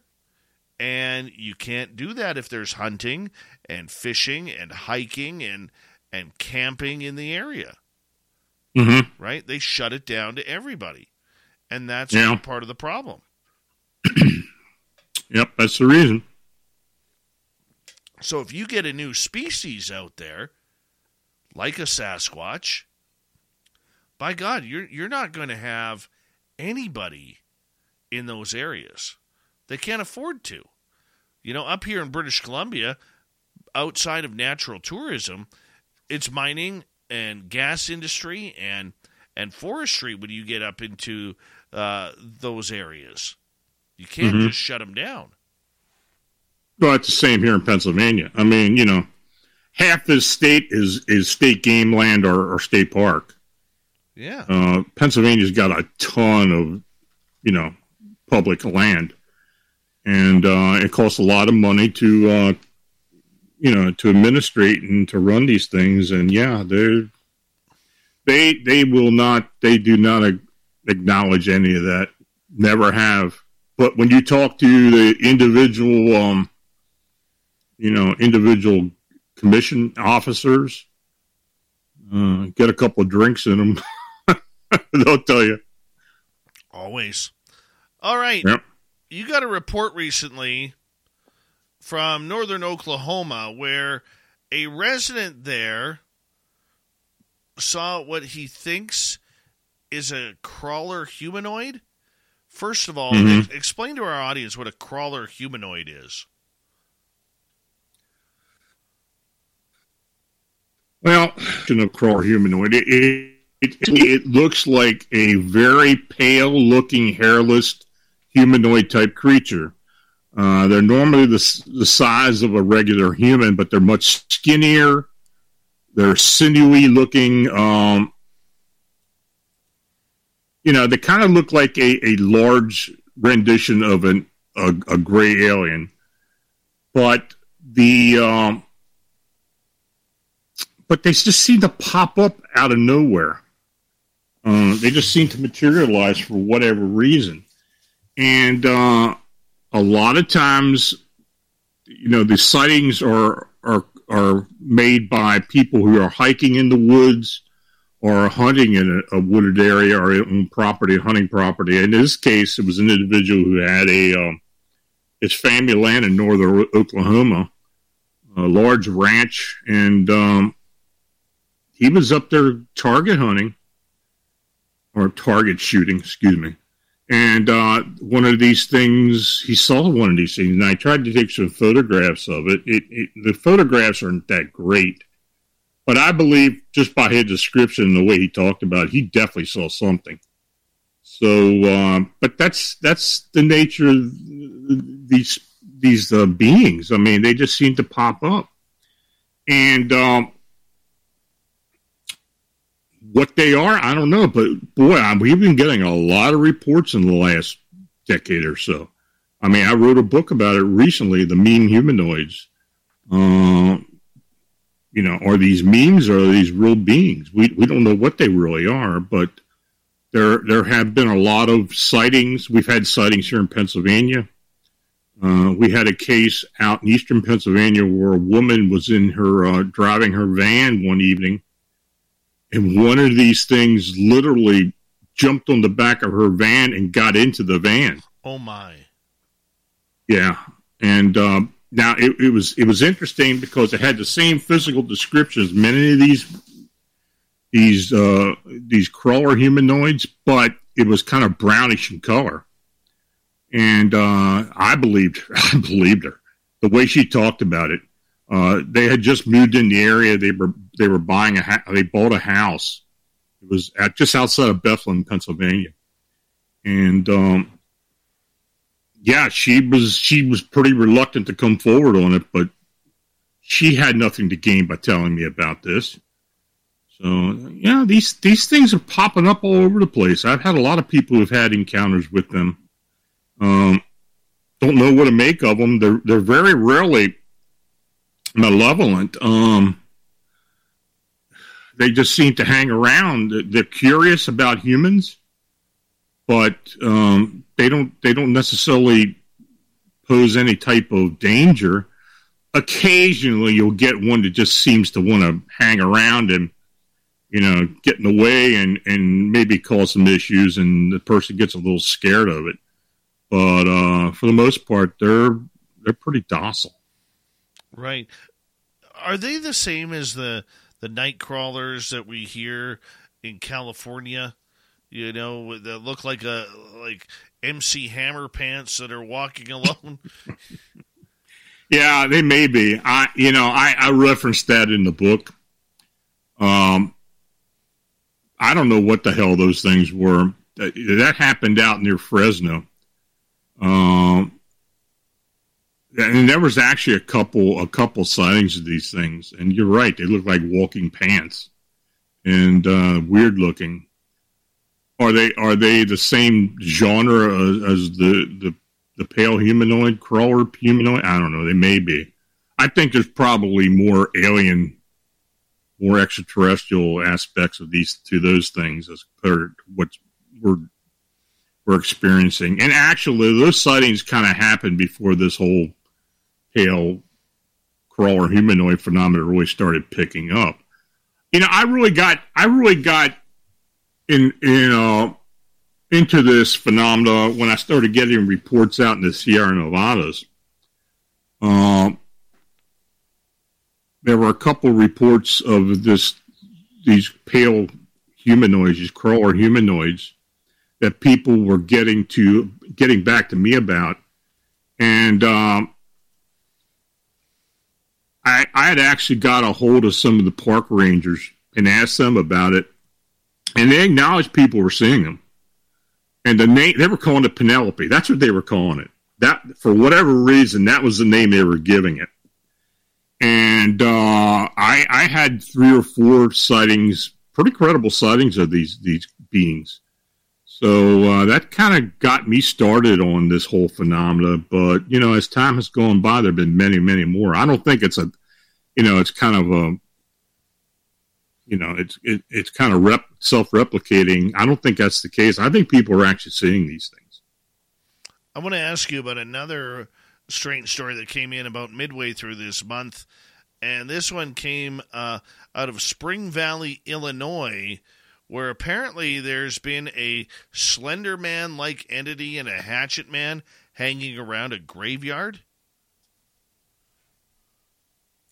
Oh yeah, uh, that would came uh, Faces of the Forgotten.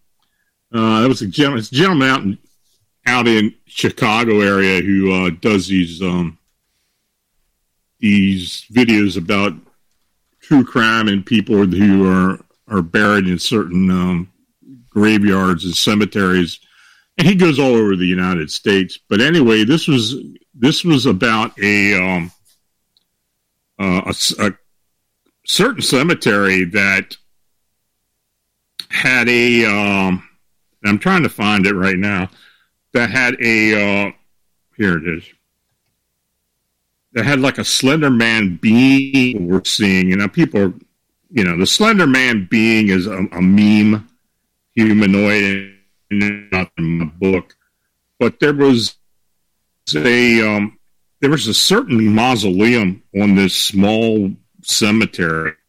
Uh, the cemetery was the um, the Lithuanian Liberty Cemetery in Spring Valley, Illinois, and this this mausoleum, the Mossick family mausoleum, has been people have seen what they called a slender man, and they have also seen a hatchet man in the cemetery. Now you got to take a, a lot of this with a grain of salt, but quite frankly, you know, Rosemary Ellen Guiley actually wrote about this in one of her books, The Complete Vampire Companion, and uh, she talks about this this this being that has been seen in that cemetery.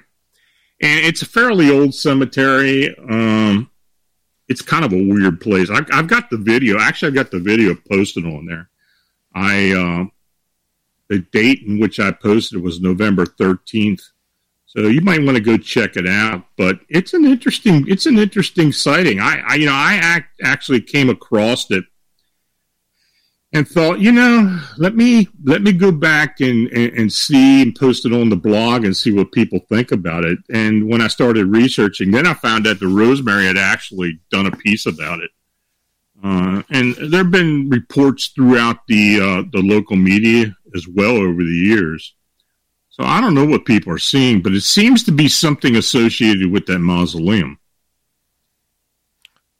I don't understand what a hatchet mat is and nor nor do I think I want to encounter one. Explain no. what it might be. I, I just think it's probably a, a, an apparition of a, an energy that manifests somehow. Um, it probably doesn't have a hatchet, but somebody had a, probably a very uh, exaggerated imagination and thought they saw a hatchet it was probably just a manifestation and, and probably not even uh, an intelligent manifestation or intelligent energy. It was probably repeating energy. That does happen a lot in these cemeteries. Um, you know, people talk for years, just like the Resurrection Mary uh, thing in Chicago, where they see this woman who supposedly hit on the side of the road and I forget the name of the road was, but it was uh, Victor Road, I think it was. But it was at a, particular uh, cemetery, and she was. Uh, she re- it's reported by people that they see her, and then she, um, you know, she gets in the car and then vanishes.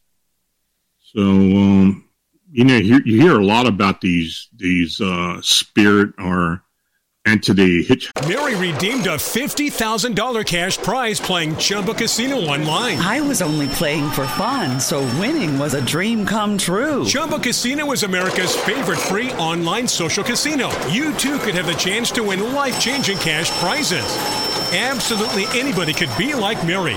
Be like Mary. Log on to ChumbaCasino.com and play for free now. No purchase necessary. Void where prohibited by law. 18 plus terms and conditions apply. See website for details. The voice in the preceding commercial was not the actual voice of the winner. Lucky Land Slots asking people what's the weirdest place you've gotten lucky? Lucky? In line at the deli, I guess? Aha, in my dentist's office. More than once, actually. Do I have to say? Yes, you do. In the car before my kids' PTA meeting. Really? Yes. Excuse me, what's the weirdest place you've gotten lucky? I never win and tell. Well, there you have it. You can get lucky anywhere playing at LuckyLandSlots.com. Play for free right now. Are you feeling lucky? No purchase necessary. Void where prohibited by law. 18 plus. Terms and conditions apply. See website for details. hikers. Get a lot of them up Maine for whatever reason. I don't know what is up Maine, but we get a lot of those type of sightings up in Maine.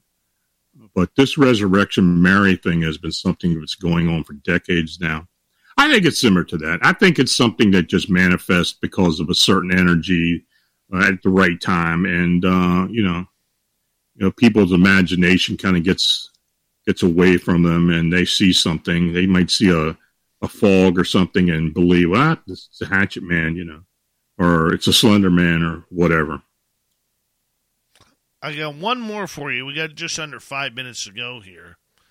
Mm-hmm. And you know I love I love, love, love, love, love these pterosaur stories.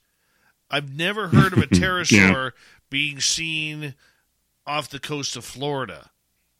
I mean, this happened at the Shell Island Nature Preserve.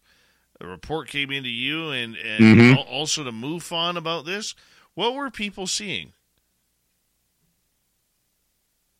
That's an old story. Um, I kind of put it, I kind of re-upped it and put it up there. Um, I don't know what they saw, but you know, that's not the only time we've gotten reports like that. We get a lot of those in Texas, South, Southern Texas. See, that I Uh, expect. Ken Gerhard, Yeah, Ken Gerhard can, can he he he can affirm that he gets a lot of those sightings as well as small T Rexes. Um,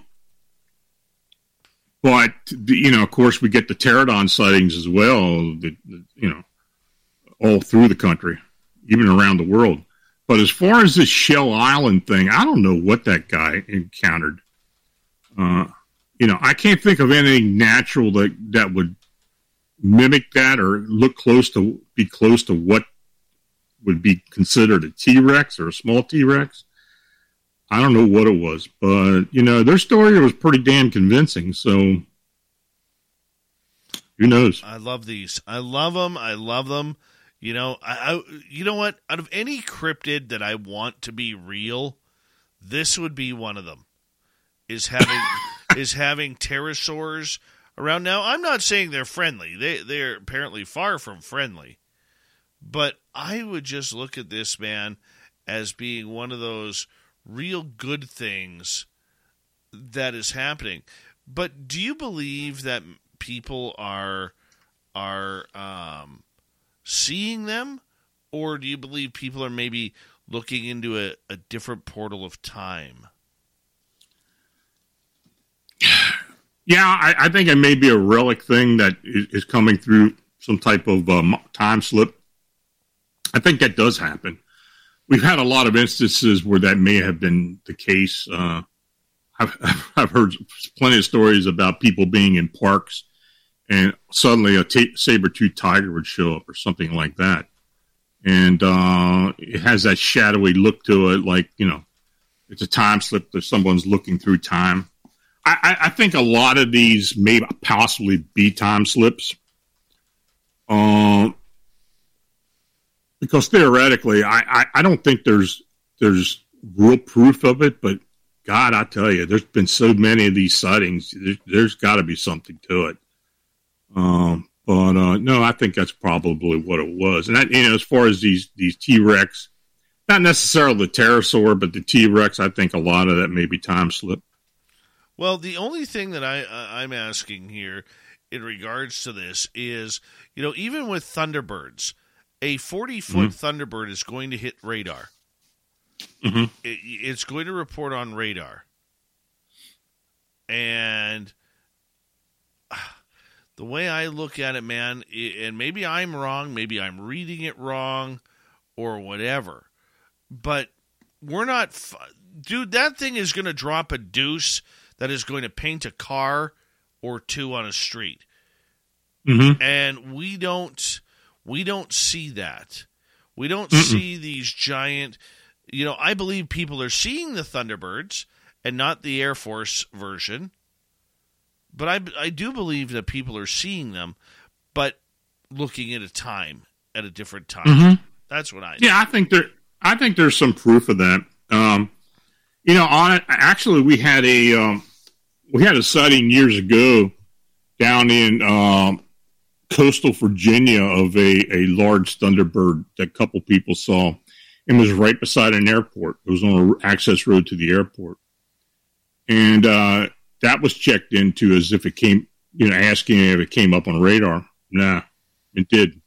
So most likely it was something that was um, that was not, you know, cor, cor, corporeal. I mean, corporeal. I mean, you know, wasn't uh, Corporeal? wasn't flesh and blood, corporeal, and uh, wasn't flesh and blood, and, and may have been, you know, some type of time slip thing. Know, Lon, we've got about two seconds with you. Phantomsandmonsters.com is your website.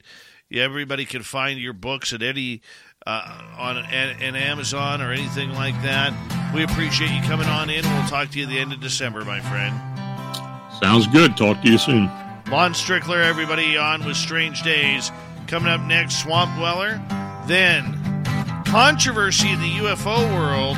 Tim Senor brings us the news next in hour number three.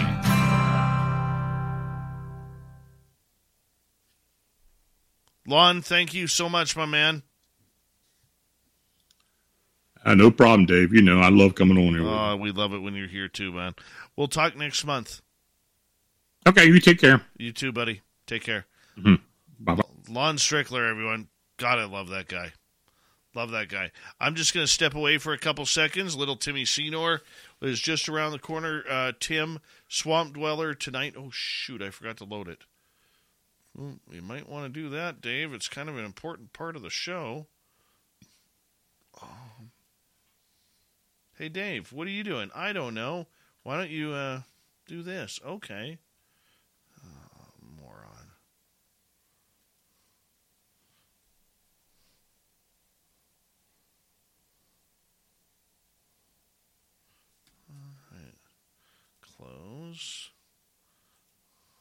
Tim, this one's going to be about uh, uh, four minutes, just like 401, 402, 414, pardon me.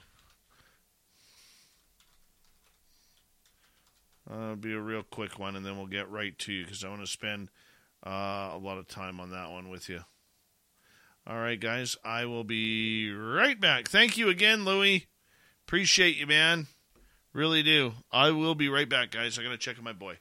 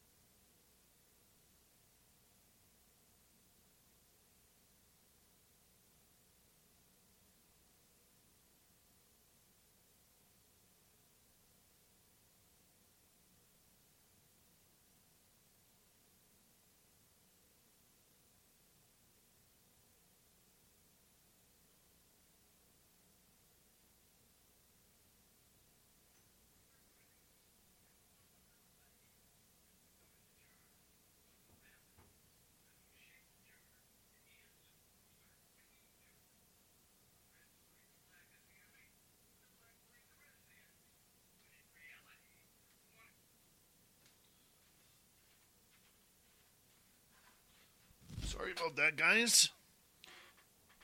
There's Grantavius Maximus.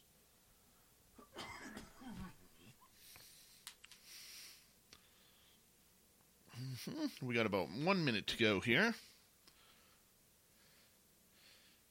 Yeah. And uh, anybody else join us late here?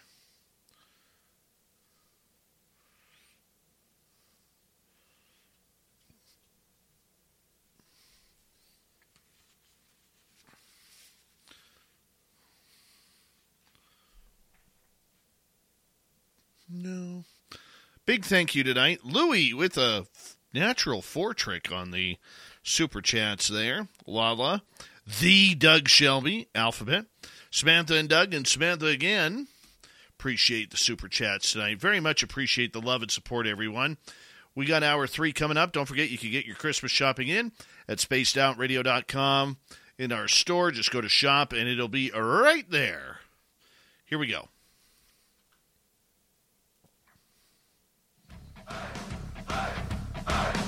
Would you like to connect with us? Head to spacedoutradio.com for all your latest show info. Now, back to Dave Scott and SOR. Third and final hour of Spaced Out Radio is now underway. My name is Dave Scott. Thank you so much for taking the time to join us. We very much appreciate earning your listening ears wherever you are on this beautiful planet we call Earth. Hello to everyone listening in on our terrestrial affiliates around North America, digitally on Odyssey Radio, TalkStream Live, and KPNL. All of our archives are free. Join us at youtube.com forward slash spaced out radio. Do old Davey the favor, hit that subscribe button. The Desert Clam has set the password for tonight in the SOR Space Travelers Club. Woof, Woonerf. Woo- Woonerf is your password. Woonerf, yeah. Use it wisely, space travelers, as the clam sets the password each and every night right here on Spaced Out Radio. Our website is spacedoutradio.com. We have a plethora of features for you.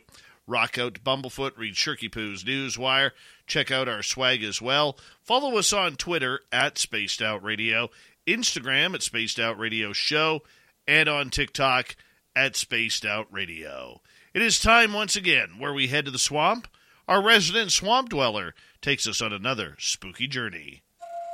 Hi, Spaced Out Radio listeners. This is Swamp Dweller. It's time for your nightly dose of spookiness on the show. If you have an interesting encounter or a spooky story that you would like to share, be sure to submit them in at swampdweller.net. You can also find our YouTube channel at youtube.com slash swampdwellerreads. Now, let's chill out, relax, and together, let's enter the swamp.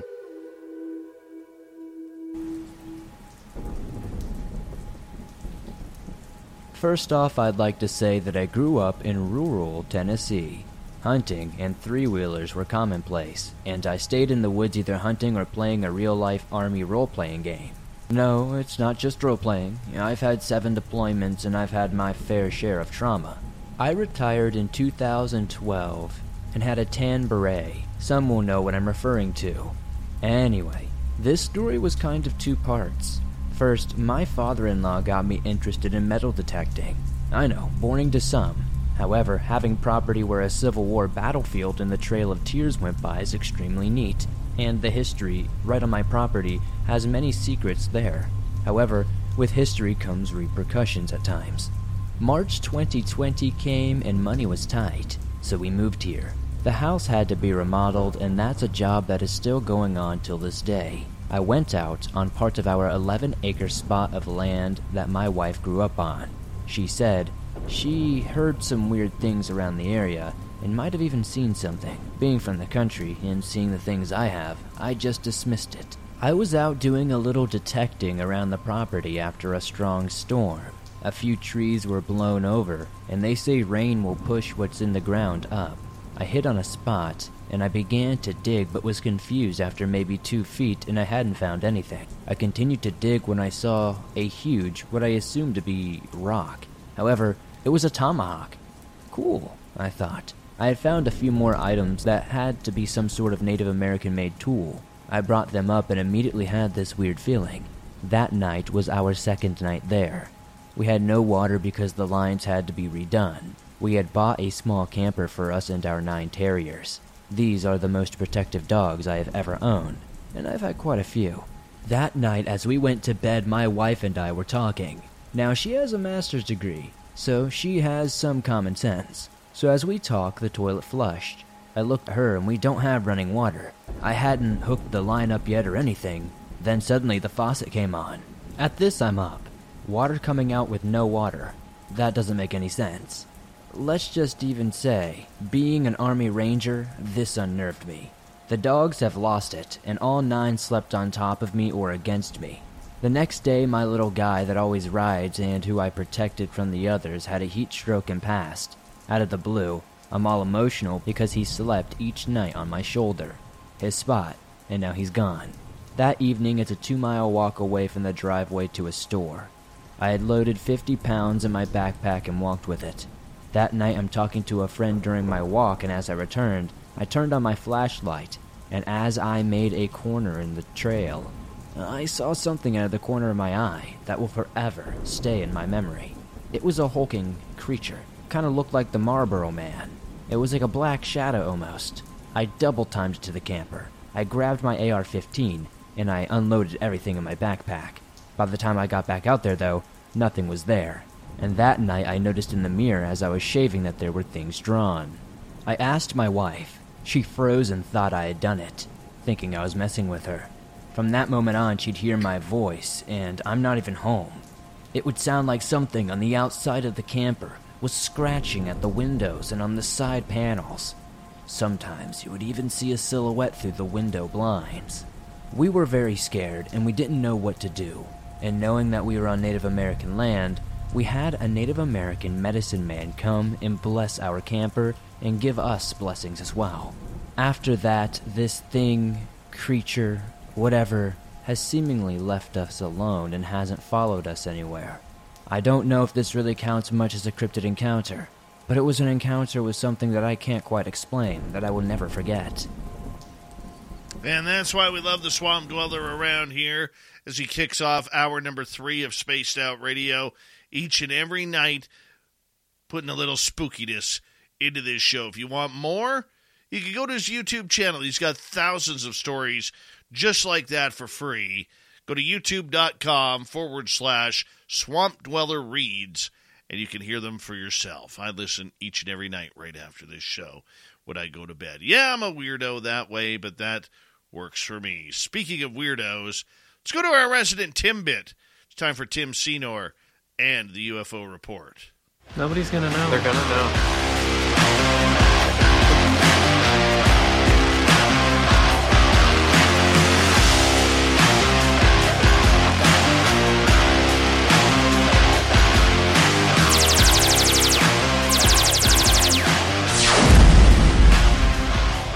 Uh, my friend Tim Senor, thank you so much for joining us, and and you know uh, I appreciate everything that uh, you do for us around here. It's been a, a, a marvelous weekend heading into this week, and and we're kicking it off pretty darn good here. But some really weird news, albeit controversial, stirred up in the UFO world today, and and you know what? I have booked the next 45 minutes of this show to talk about this. It it upset me so bad today. And I'm going to let you tell the story first and then we'll get into it. We'll really really get into it. Oh, you you want me to kick it off? Well, thanks for that. Thanks for having me on, Dave, and thanks for lining me up. so, yeah, we can talk about it, but it sounds like uh, some controversy, perhaps between uh, anonymous individuals and Jeremy McGowan, stirred up a response through their post uh, through a post on UAPX's website. And so Jeremy announces in this that they do plan to, in fact, charge $600 for podcast fees from now on for most um, public appearances that they make through podcasting. Now, I can go through this post very briefly and give you a synopsis of his feelings and why the administration decided to do this. Um, and I can tell it's going to be controversial, and I'm sure they were pretty aware of it when they put this out there. But Dave, uh, do you want to take a first swipe at how this all kind of came to be? At least this post I'm about to read. Absolutely. Uh, Jesse Peak, who is a MUFON. Mary redeemed a $50,000 cash prize playing Chumba Casino online. I was only playing for fun, so winning was a dream come true. Chumba Casino is America's favorite free online social casino. You too could have the chance to win life changing cash prizes. Absolutely anybody could be like Mary. Be like Mary. Log on to ChumbaCasino.com and play for free now. No purchase necessary. Void where prohibited by law. 18 plus terms and conditions apply. See website for details. The voice in the preceding commercial was not the actual voice of the winner. Popeye's driver here with the shipment of the seasoning for our new blackened chicken sandwich. Do you copy? Copy that. Do you copy me? Copy that. I got paprika, cumin, and onion. Copy. Copy that. Salt, black pepper, white pepper. Copy that. Red pepper. Copy. Copy that. Almost forgot about garlic. Copy that. Do you think others will copy us? Copy. Copy that. I'm sure they'll try. Introducing the new blackened chicken sandwich. No breading, all flavor. Non breaded and fried at participating U.S. restaurants. Love that chicken from Popeyes. An investigator out of Pennsylvania. He has a little podcast that he does. And he posted on Twitter, and it came down on our Twitter feed at Spaced Out Radio. If you're not following us, make sure you are. That he wasn't giving up the name of the person. And he said there is a UFO group out there that is wanting to charge $600 to do an interview with this podcast for his podcast. And he was pretty much he was pretty upset about it. And I I had started off saying I've heard of this twice. I've had this happen twice. Number 1 was with Dr. Steven Greer, who will never appear on this show after he asked me for money. He asked me to provide preloaded questions. He asked me our demographics, male versus female, and a bunch of other weird stuff. Okay, but when he asks for money and you ask for preloaded questions, that's not journalism. That's not an interview. I declined the interview. Rick Doty was another one who tried to hit me up for money, and I said no. Have fun doing all other shows that pay you because you ain't getting a dime out of me. My friend, in my 20 plus year radio career, I have interviewed millionaires, I have interviewed billionaires, and I have never once had to dig out a quarter from my pocket to do an interview. It's not how the game works. So I brought that to the attention, and as I'm following this Twitter feed, the agent for UAPX starts piping off. And him and I get into it on Twitter. And he's trying to explain to me that in his 36 years of working in the media industry, there is all sorts of people who ask for money for interviews. And I went, no, no, they don't. Not in this field. We don't do it. So the agent's name is Alex Garcia. I'm going to tell you right now, the guy's a buffoon. An absolute buffoon. Personal opinion after my my interactions with him today. And he starts going off about this. Oh, I'm going to read it to you. Trust me, I'm going to read it to you. I, I started off by saying I've only run into this with Steven Greer and Rick Doty, which I declined the interview as anyone should. There should be a list of those who are trying to capitalize like this. So wrong. And then he ends up basically saying, uh, or he started replying, He says, It may read insensitive, but yes, their time goes to the highest bidder, which at the moment is teaching and research. I can agree that it's not ideal for everyone, but it's the current situation. I said, You have zero clue how PR works. It's quite obvious with your answers. No one pays for interviews. He goes, I'm not PR, I'm their agent, Dave. I, th- I then replied, Well, then you should really know better. You really should. And the war was on. I dropped the gloves with this guy. Okay. So he starts saying comments about uh, their the personality is then compensated via either a product or media company that they are promoting. It appears to be free to you, but that's rarely the case. I said, well, I could tell you when I interviewed Mark Cuban or Canucks owner Francesco Aquilini or other billionaires, my radio station didn't pay for them, nor did Skinwalker Ranch owner Brandon Fugel. So I would say you're not quite accurate on how the medium actually works. In another thread, he goes, difference is that it takes the shape of a media buy from a TV network or streamer in order to do this. You know this all too well. I said, no, in newsrooms or for talk show formats, there is no media buy that takes place for daily interviews. Once again, you're wrong. Sorry. You better continue to sit in your boardroom and let the people who know play the proper game here. Like, I just hammered this guy. All right, hammered him. I said podcasts on the subject are a part of the citizen journalism that has helped mold the UFO world. Charging them for a speaking engagement will hurt your clients in the short and long run. No one does this because it's not a speaking engagement. He replied, I'm sorry you are not a citizen. I'm sorry, you're not a citizen journalist. You are a journalist. A citizen journalist is an elegant way of saying hobbyist. But look, I'm sure there's middle ground here. But no, there was no middle ground. So what did I do? I got a hold of Gary Voorhees. And I told Gary Voorhees, I said, who is this, this dude?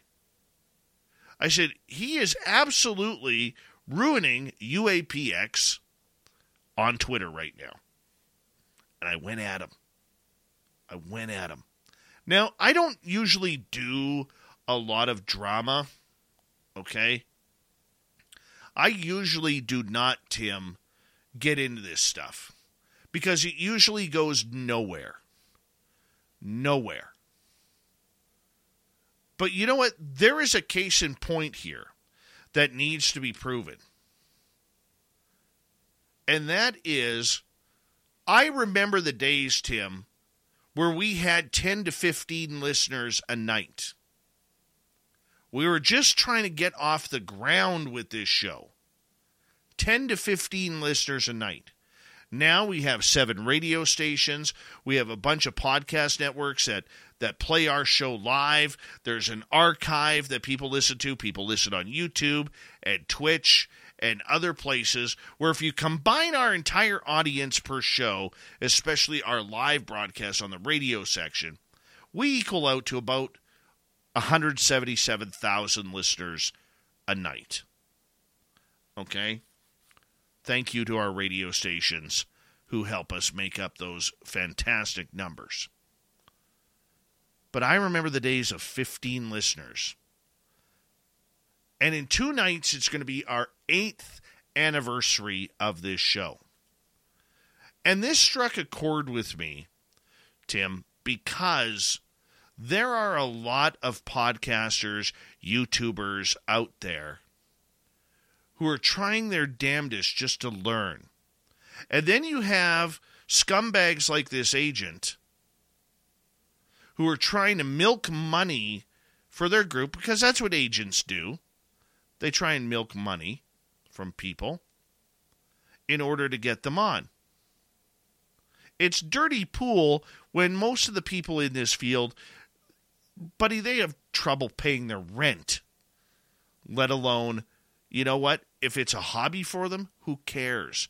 If they're making five bucks on Buy Me a Coffee or they've got enough subscribers and viewer time to get a super chat on YouTube, who cares? But this is a karma thing, dude. This is completely a karma thing. I get hit up for interviews quite often. And you know what? I try to do them all. I try to do them all. Why? Because I was that person. I was that person four five years ago, six years ago, seven years ago, where my dream was to tell my story at a conference for people to get to know this show and why I'm doing it.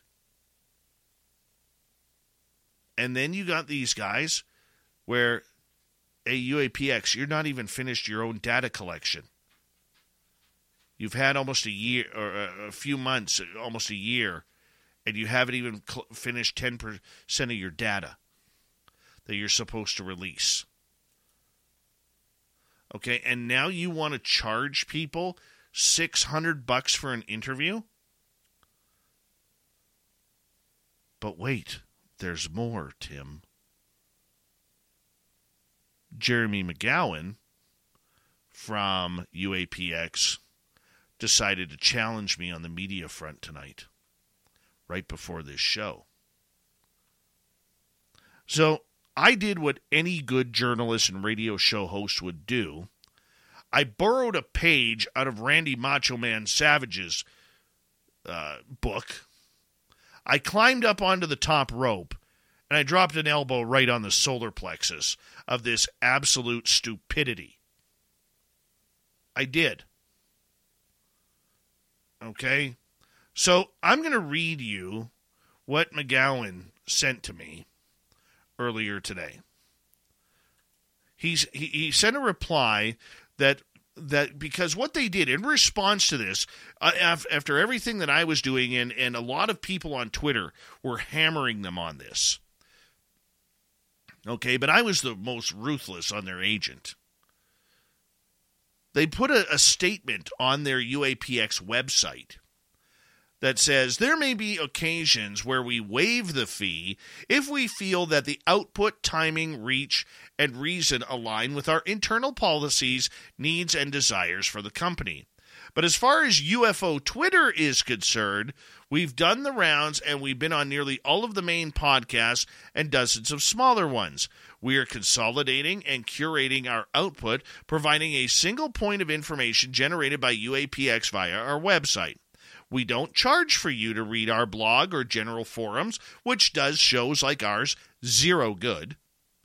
There is no paywall, restrictions, or other blocks on your access to our data when it's released. And for those other podcasters, there isn't anything left for us to say until our papers are ready or other discoveries are made.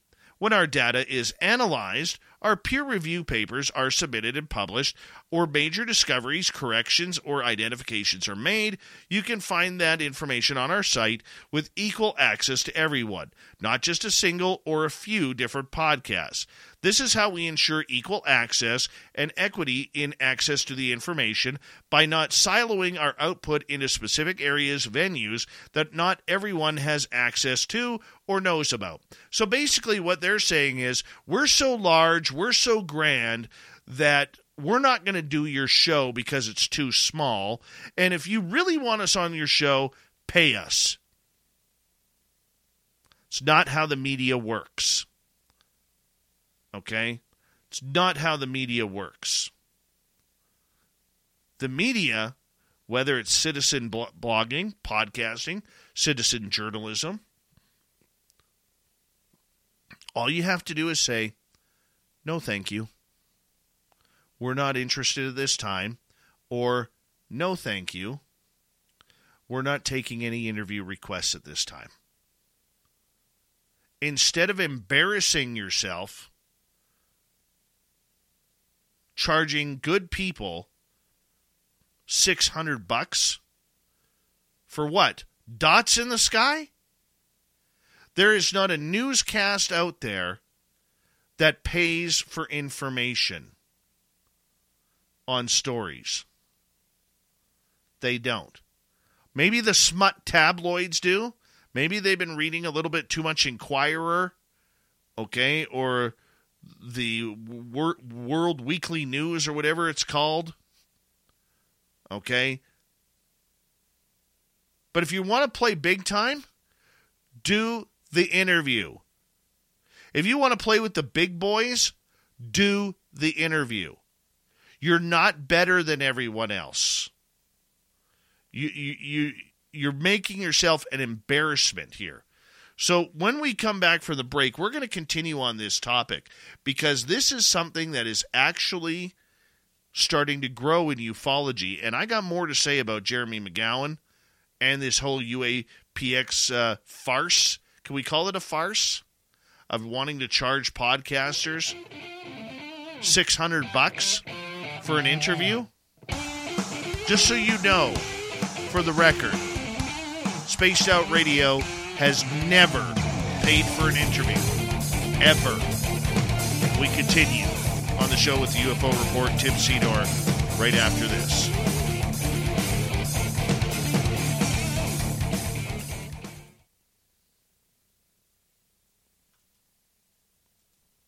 It's embarrassing for them. It really is, Tim. Hey, GF, GF, GF, GFG. How's it going, buddy? Uh, little Davy Altman, I saw you hiding. There you are. Hey, little Davy Altman. Who else has showed up here?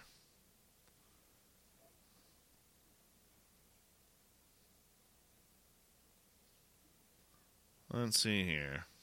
Yeah, we have never paid for an interview. I had one other person. I'm not going to say who it is because him and I are friends. He's like, I'm charging a between 50 and 150 bucks for an interview now because I'm trying to raise money for my uh, it. So, bud, you'll never get a dime out of me. And he goes, he goes, well, then I won't be on your show. I said, that's fine. So you don't have to. I said, but it takes away the journalistic integrity if I'm paying you for an interview. Hi, Judy of Gaul. Oh, yeah, I'm not done yet with Jeremy McGowan. Not done yet. So, once again, this agent who uh, thinks he knows it all. Oh, we th- this real good. Got real good. It was it was like he was playing into my hands that every time he said something, I had an answer for it. Right? It was it was just one of those beautiful things that just happened. He tried. Uh, here's one here. Oh, come on. Oh, there it is. Here's one here. Um. Uh. I know how promotional radio podcasts and shows work, Dave. Difference is the team is not promoting anything. These are sh- sideshow requests. I said, You, sir, are completely out to lunch with media and media requests. I talked to millionaires and billionaires throughout my career who've never asked for a dime for an interview. This isn't a speaking engagement. This is an interview, whether it's a big show or not. He goes, In your world, this is what you believe to be true. I ran a multi million dollar content strategy for a public company, 36 radio stations and 34 TV stations. I said, In my world, I have over 20 years of media and journalism experience working in radio. I think I know how the system works all too well, and you, sir, are way off base and out of touch with your financial requests for podcast interviews. He goes, I ran a team of 300 radio employees across the country, including journalists and jocks. I know your world all too well at a board level, and there are speaking fees or stipends paid all the time. Difference is that it takes shape of a media buy. And that's where I said, uh, what I did about Mark Cuban and other billionaires. He goes, There's no comparison here. I said, No comparison. I said, UAPX is a UFO group that people want to talk to in an interview format. This isn't a speaking engagement. You want to charge for an engagement? Go for it. I do. But j- interviews? Dude, you're making yourself and your business look foolish here. Know your game. He goes, The game is this. If you're an infotainment outlet, UAPX will not appear on your show for free. If you're a serious journalist that has a real editorial study to tell and real interview to conduct, pitch. I said podcasts on the subject are a part of the citizen journalism that has helped mold the UFO world. Charging them for spe- a speaking engagement will hurt your clients in the short and long run. No one does this because it's not a speaking engagement. So we were at it. We were at it. It was beautiful. Absolutely beautiful. I loved it. Loved every moment of it. These people are going to come in here and try and t- dictate to us how it works. I would like to ask Dr. Steven Greer one day how much did you charge Demi Lovato to take your course? She's worth about 50, 60 million. How much did you charge her? Or was that one on the sly so you could get some uh, followers on social media instead of the 2500 or 3500 that you charge for people to take your CE5 course? I'd like to ask him that. How much did Demi pay? Right? It's the same thing. Hey, I asked Brandon Fugal point blank. You allowed Post Malone on there. He knows nothing about this field. Why can't I come? I asked him that privately. I have got a vested interest in this outside of a keyed hobby. I would like to know. Right? But I will guarantee you Lovato didn't pay. Here we go.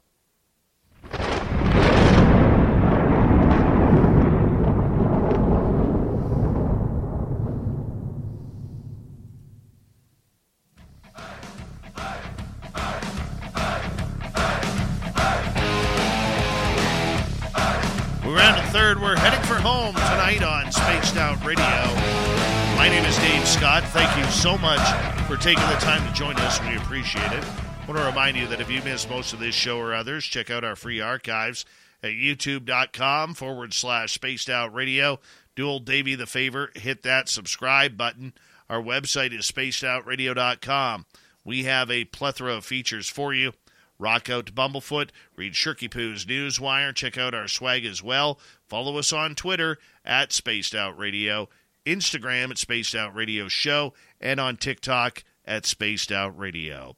Tim Senor is here for the UFO report, even though I'm doing most of the talking here, regarding a controversial statement made earlier today that the UFO group UAPX is now wanting to charge people six hundred dollars for a podcast interview or radio interview if they deem you not to be of journalistic integrity. Tim, what's your thoughts on this so far?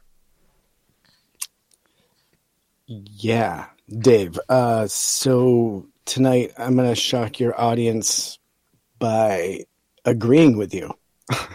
you know, um, it's not hard to kind of not see the benefits of charging for data and access to talking about that data. That that Mary redeemed a $50,000 cash prize playing Chumba Casino online. I was only playing for fun, so winning was a dream come true. Chumba Casino is America's favorite free online social casino. You too could have the chance to win life changing cash prizes. Absolutely anybody could be like Mary.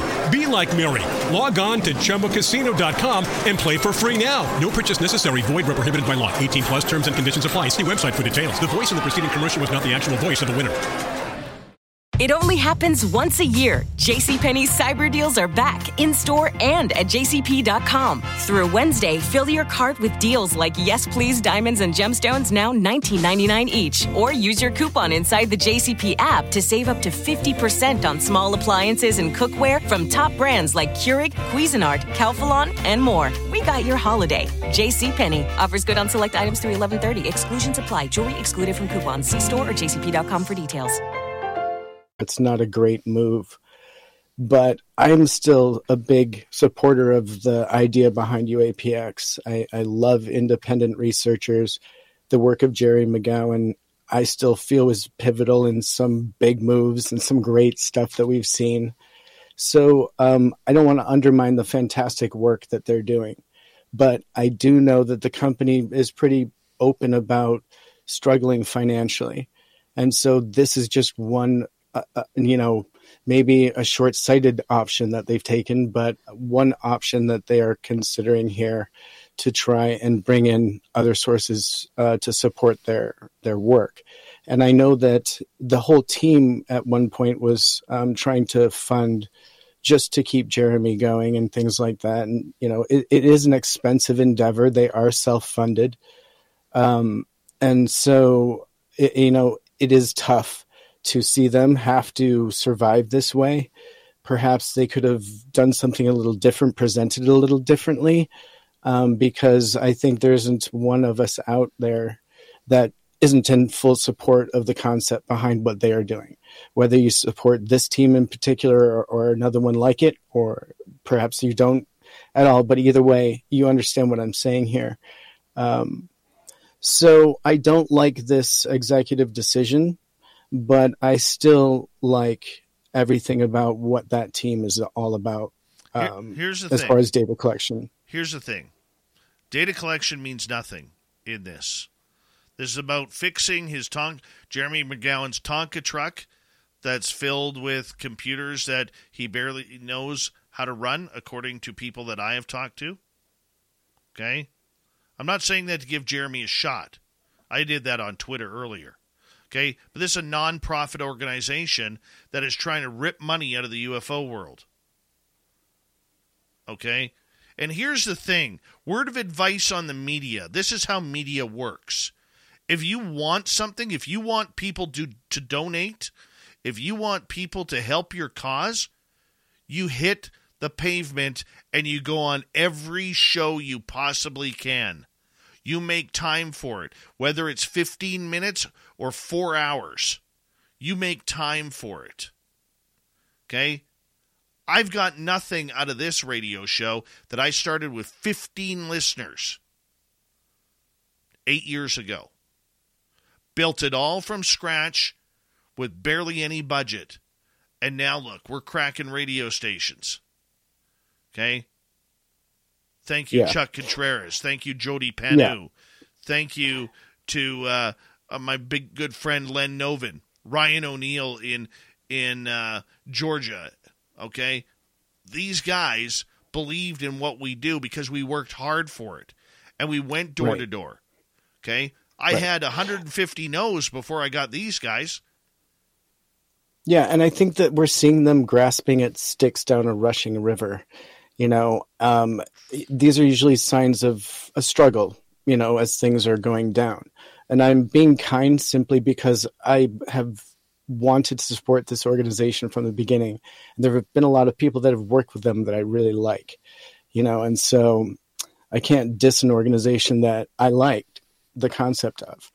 So it is hard to yeah, see it go Tim- down like this, Tim- and I hate to see them struggling like this. And th- I do agree with you. This isn't the way, you know. This isn't the way forward as in an organization. They are getting all. they are getting But bad advice. Okay, and I and I, agree with and you I there. like Gary hundred Voorhis. percent agree with you there. Okay. Yeah. There are a lot of people in this field who don't like Gary Voorhis. Okay. I like Gary. Mhm. Gary and I have had some great conversations over the years. Gary and I get along great. He comes in here. If I ask him for anything, he'll help me out. That's the relationship we have. Okay. He's got a fantastic beard. Okay. And you, you just can't knock a guy like that. Okay. I know there are people, even in our chat room, who have had issues with, with Gary. Me, I haven't. That's how I judge a person. So I understand with what you're saying. Okay. But if you are hurting for a nickel, you get out there and you make a dime. Okay.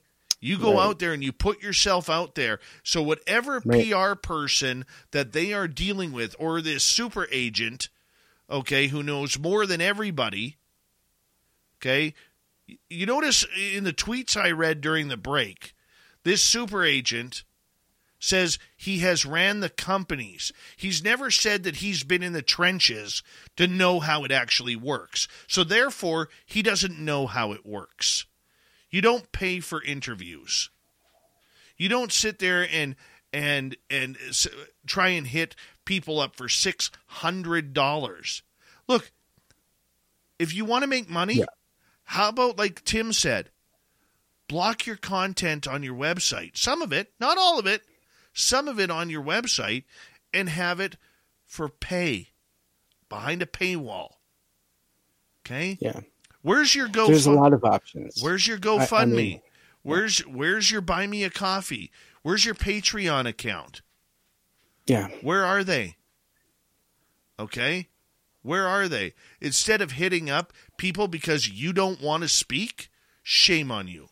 Shame on you. So McGuire here, after I read, you know, that tweet before, I, I, I tweeted out to him. I said, whoever came up with this or gave you this media advice has zero clue on how the media works.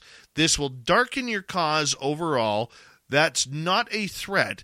That's how the media works, whether it's us journalists or citizen podcasters looking for your participation. I followed up. I said, You are trying to defend a poorly thought out media blooper that you created. The only people that you are hurting is yourself for this asinine fee for your services. Media is always free. The medium is the message. If you don't want to do a show, you politely decline instead of trying to rip people off. It, it, it's an embarrassment. It's an absolute embarrassment what they are doing. Yeah. You know, I agree with you on that. Yeah. and UAPX, and I'm sorry, Gary Voorhis, you're a friend of mine, okay, but it is my job as a journalist, and I wouldn't be doing my job if I didn't call out your group like this. I wouldn't be doing my job as a journalist. And the UFO world has a right to know about this. We can agree to disagree all night long, but Gary Voorhis, I'm, I'm sending this message directly to you because you are a friend. Whoever gave you this advice is a knucklehead, is a dimwit, and is someone who you should probably question your association with if you want to take UAPX to the next level, like I hope and wish you do. I want to see him make a million dollars, two million, ten million, whatever it may be. I want to see him do that, just like I want to see every other podcaster out there succeed if they're doing it the right way.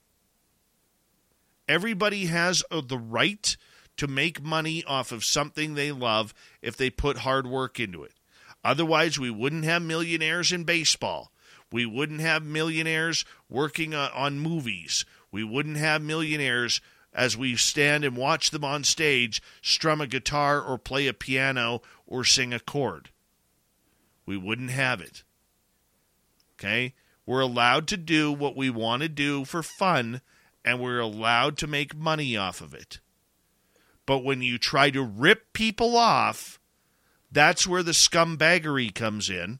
I just invented a new word there scumbaggery. Okay. Okay? You know, Dave, I've got a quick question for you. I wonder what we could get for our $600, though, because just to downshift for a moment, let's just think about how much fun we could have with $600. You just I- saying. You and I had a lot of fun at the bar in Vegas. Where you, True, but it'd also me- be fun to- You watched me drop two hundred bucks on on back massages while we drank. You drank. I think you drank scotch and, and I and I drank uh, vodka sevens while we played poker on the on Yeah. the video slots right there. Okay. I'm just saying. Um, I'm just wondering what you get with that six hundred dollars if it's a couple hours and they can't leave. Um, I don't know. Anyways, it, it, I'm just saying. I mean, I Either understand way. 100. percent There's no way anyone should be charging for interviews. Defeats the absolute purpose. Um, But this- yeah, and uh, yeah, please. But the sad part about this is there are a number of names out there, and I'm not going to say who because I haven't got confirmed yet. But apparently, there are a number of names out there now that are literally trying to charge money for interviews. Now, let me tell you something how this works. Remember how, uh, Tim, I'm going to sound like a, a guy who's uh, standing on top of his popsicle stand right now. But remember, I told you point blank that people can get paid for their engagements. I've been to conferences where I got paid. I had my travel paid for, my food paid for, and a little stipend to say thank you. I've never made more than $500. and I've and I've done conferences for free. Okay? All I expect is help me get there and whatever else you can do. But there are people out there who are charging $1,500, $2,000, $2,500, $10,000, okay? If not more, for their speaking engagements. That's fine. That is what your time is worth. My time, still being a small guy on the totem pole, isn't worth the value of, say, somebody like Richard Dolan or Linda Moulton Howe or someone along those lines. Okay? But you know what? I could call those people up. Like I called up Grant Cameron the other night and said, Grant, we need to do a year end show. He goes, Great, Dave. Great. When do you want to do it? I said, How about next Thursday? He's like, I'm in. That's how it gets done. No money, Right. no contract because uh, we're journalists. We're doing a radio show. Okay? Somebody Yeah. wants to pay me to fly down and speak in front of a group to give my opinion on UFOs and woo? Damn rights I have a fee. Absolutely. Do you think that this was in any way in part to discourage doing more podcasts and maybe even the group members from doing more podcasts unless it's been confirmed and paid for because some of their individual group members may have been doing more podcasts than others and some of it was solicited and some of it Comes wasn't the so they were just trying to right but i mean were they trying to maybe corral it by putting this together this way You're allowed to I'm just- say no. If look, I just did a podcast the other day. I don't think they have 300 subscribers. Okay? But they were big fans of mine. They're a Canadian show. And they're like, "Dude, we really really want you on." Yeah. I'm in. I'm in. And guess what? In our conversations, dude, I found out that these guys have some amazing stories.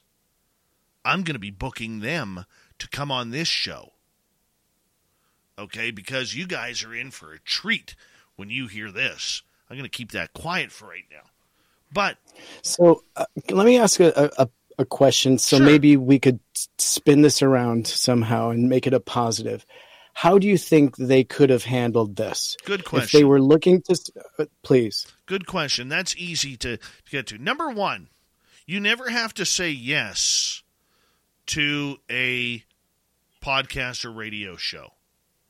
So, for instance, when somebody hits me up, I look to see who they're associated with. I look to see if they are using the term journalist. Because in the UFO world, there are a lot of fake journalists out there who've made careers in this field. I don't want to associate with people like that. Okay? If you come to me and you say, hey, I'm a citizen journalist or I'm a podcaster, I love this topic, really want to get into it with you, yeah, I got time for you. My fee is zero. Okay, but it's karma too, Tim. It's karma.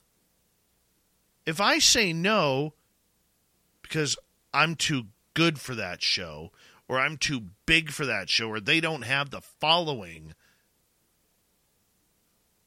what's going to happen when I need somebody? That's a karma thing. But number two, okay, you're allowed to say no if you don't want to. So you can do your research and just say, you know what? We're not doing interviews right now. We're busy doing our our stats. We're busy doing this. We're busy doing that. Okay? We're just not doing interviews right now because we've done the tour over the the previous engagements and we're just taking a break right now. Great. Not a problem. All you got to say. But for the audacity, okay, like I said earlier, if you are going to a speaking engagement, let's say you're going to uh, a somebody sets up a conference in Los Angeles, excuse me, and they want you to be their co their main speaker of the night, whether it's for a conference of of, of UFOs or you know, I I remember my dad used to host a bunch of conferences. He was a businessman, and sometimes they would have a, a retired athlete come in or a retired stockbroker or retired whatever to come in and speak and tell their history. You get an engagement like that, you're paid for that. Right. You're paid. Right. Media is not paid, but you have the right say- to say no. They missed an opportunity here where instead of asking for that $600 fee, they could have done the shows for free on the condition that they were allowed to promote and let the audience know that they were needing donations. you know what I mean? It- it, could have gone even further than just $600. Or if their agent You know? was, if their agent, current agent, had any competent competency whatsoever, why not shop your scientists and your guys around on the speaking circuit? There you go. Okay, Yeah. you can go on. You can go on websites all over. There you go. That's an agent. See, that would be an agent if he was booking them speaking gigs. Not this Yes. moron. Not this moron who wants to play on Twitter. Okay? No, he wants to milk the UFO field. How about if you're if you're hurting for money that much, put Gary Voorhis or Kevin Knuth or Matthew Szydagis or Jeremy McGowan or whoever's left on that team, put them on the speaking circuit. Because you know what? If you're any good as an agent, you'll get them picked up for maybe five thousand dollars for an hour's speech in front of a, a business luncheon. Maybe Yeah. ten thousand. How about a hundred Feels like they missed a trick. Oh, that they are getting bad advice. Yeah. They are getting bad advice, and it just seems like every time UAPX takes one of these turns, it goes down the wrong corner. And I don't like that Yeah. about it. I don't. It's a bummer. It's a bummer. You're absolutely look- right. But you and I just brainstormed a couple of great other options than charging the podcasters. Well, here's the thing, though, buddy. I mean, we shouldn't have to do that. I'm Right. I'm sticking up for the podcasters out there who are really trying to do something with this. Okay. Yeah. The the little one hour warriors who want to play drama, I have no time for them. Okay. But the other ones out there, look, we we were there. Eight years ago, we were there. Thanks for doing all that for us behind the scenes today, Dave, because you rock. Absolutely appreciate it. And without those words of advice, maybe, uh, you know, maybe we can turn them around still. Well, maybe they'll listen. I, you know what? I don't have much hope. Knowing who's there, I don't have much hope. And you Fingers know, crossed on my end. I, I'm still look. I want them to do well. and I know you're Mister Positive. You're Mister Sunshine and Roses. Kiss the babies on the cheek. Okay, I know you're that guy. Okay, A little bit. but this is wrong, and wrongs need You're to be right. called Yeah. out. Okay, wrongs. Yeah. You think Luis Elizondo doesn't get paid for his when he goes to an engagement somewhere, or Chris Mellon? Well, Chris doesn't need. But he never money. charged for podcasts ever. No. And he never had his questions beforehand. Brandon Fugal is worth, I'm going to say half a billion dollars, give or take a hundred million or more. Okay. Yeah. comes on here for free, does every other show for free. Right? Not because he's a multi multi millionaire, okay, but because he doesn't have to, because he knows the game. That's how the media is played. Do it for free. If UAPX is listening to this, which I know they will, okay, smarten up, get back in the game, and hire an agent that actually knows what he's talking about. Because your current one knows nothing knows nothing. He just wants to give you a, a, a book on how good he is. On that note, Timmy, sorry for dominating the UAP report. Had to be said. I know that. We got Mr. Ron Bumblefoot Thal rocking in the background with Little Brother is watching. Bumblefoot is the official music of Spaced Out Radio, rocking us in and out of every single show. Get your horns up for the guitar god himself. Special thanks to everybody listening in at home, at work, in your cars, wherever you may be. Thank you to everyone in our chat rooms tonight YouTube, Twitch, yeah, Facebook, Spreaker, the Space Travelers Club, and on Twitter hashtag Spaced Out Radio.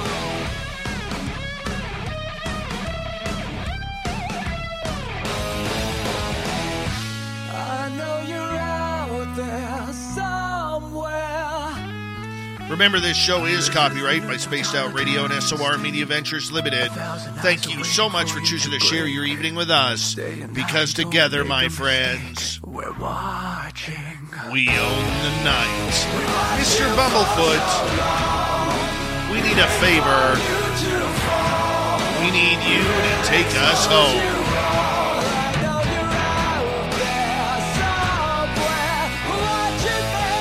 Yes, the Woo Train has docked for the night. But soon, my friends, we shall ride again. Your seats are always available.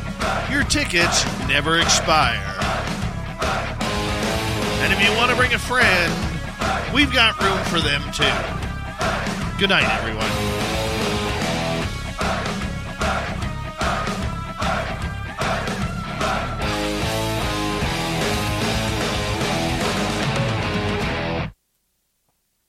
Mary redeemed a $50,000 cash prize playing Chumba Casino online. I was only playing for fun, so winning was a dream come true. Chumba Casino is America's favorite free online social casino. You too could have the chance to win life changing cash prizes. Absolutely anybody could be like Mary. Be like Mary. Log on to ChumbaCasino.com and play for free now. No purchase necessary. Void where prohibited by law. 18 plus terms and conditions apply. See website for details. The voice in the preceding commercial was not the actual voice of the winner. Mary redeemed a $50,000 cash prize playing Chumba Casino online. I was only playing for fun, so winning was a dream come true. Chumba Casino is America's favorite free online social casino. You too could have the chance to win life changing cash prizes. Absolutely anybody could be like Mary. Be like Mary. Log on to ChumbaCasino.com and play for free now. No purchase necessary. Void where prohibited by law. 18 plus terms and conditions apply. See website for details. The voice in the preceding commercial was not the actual voice of the winner.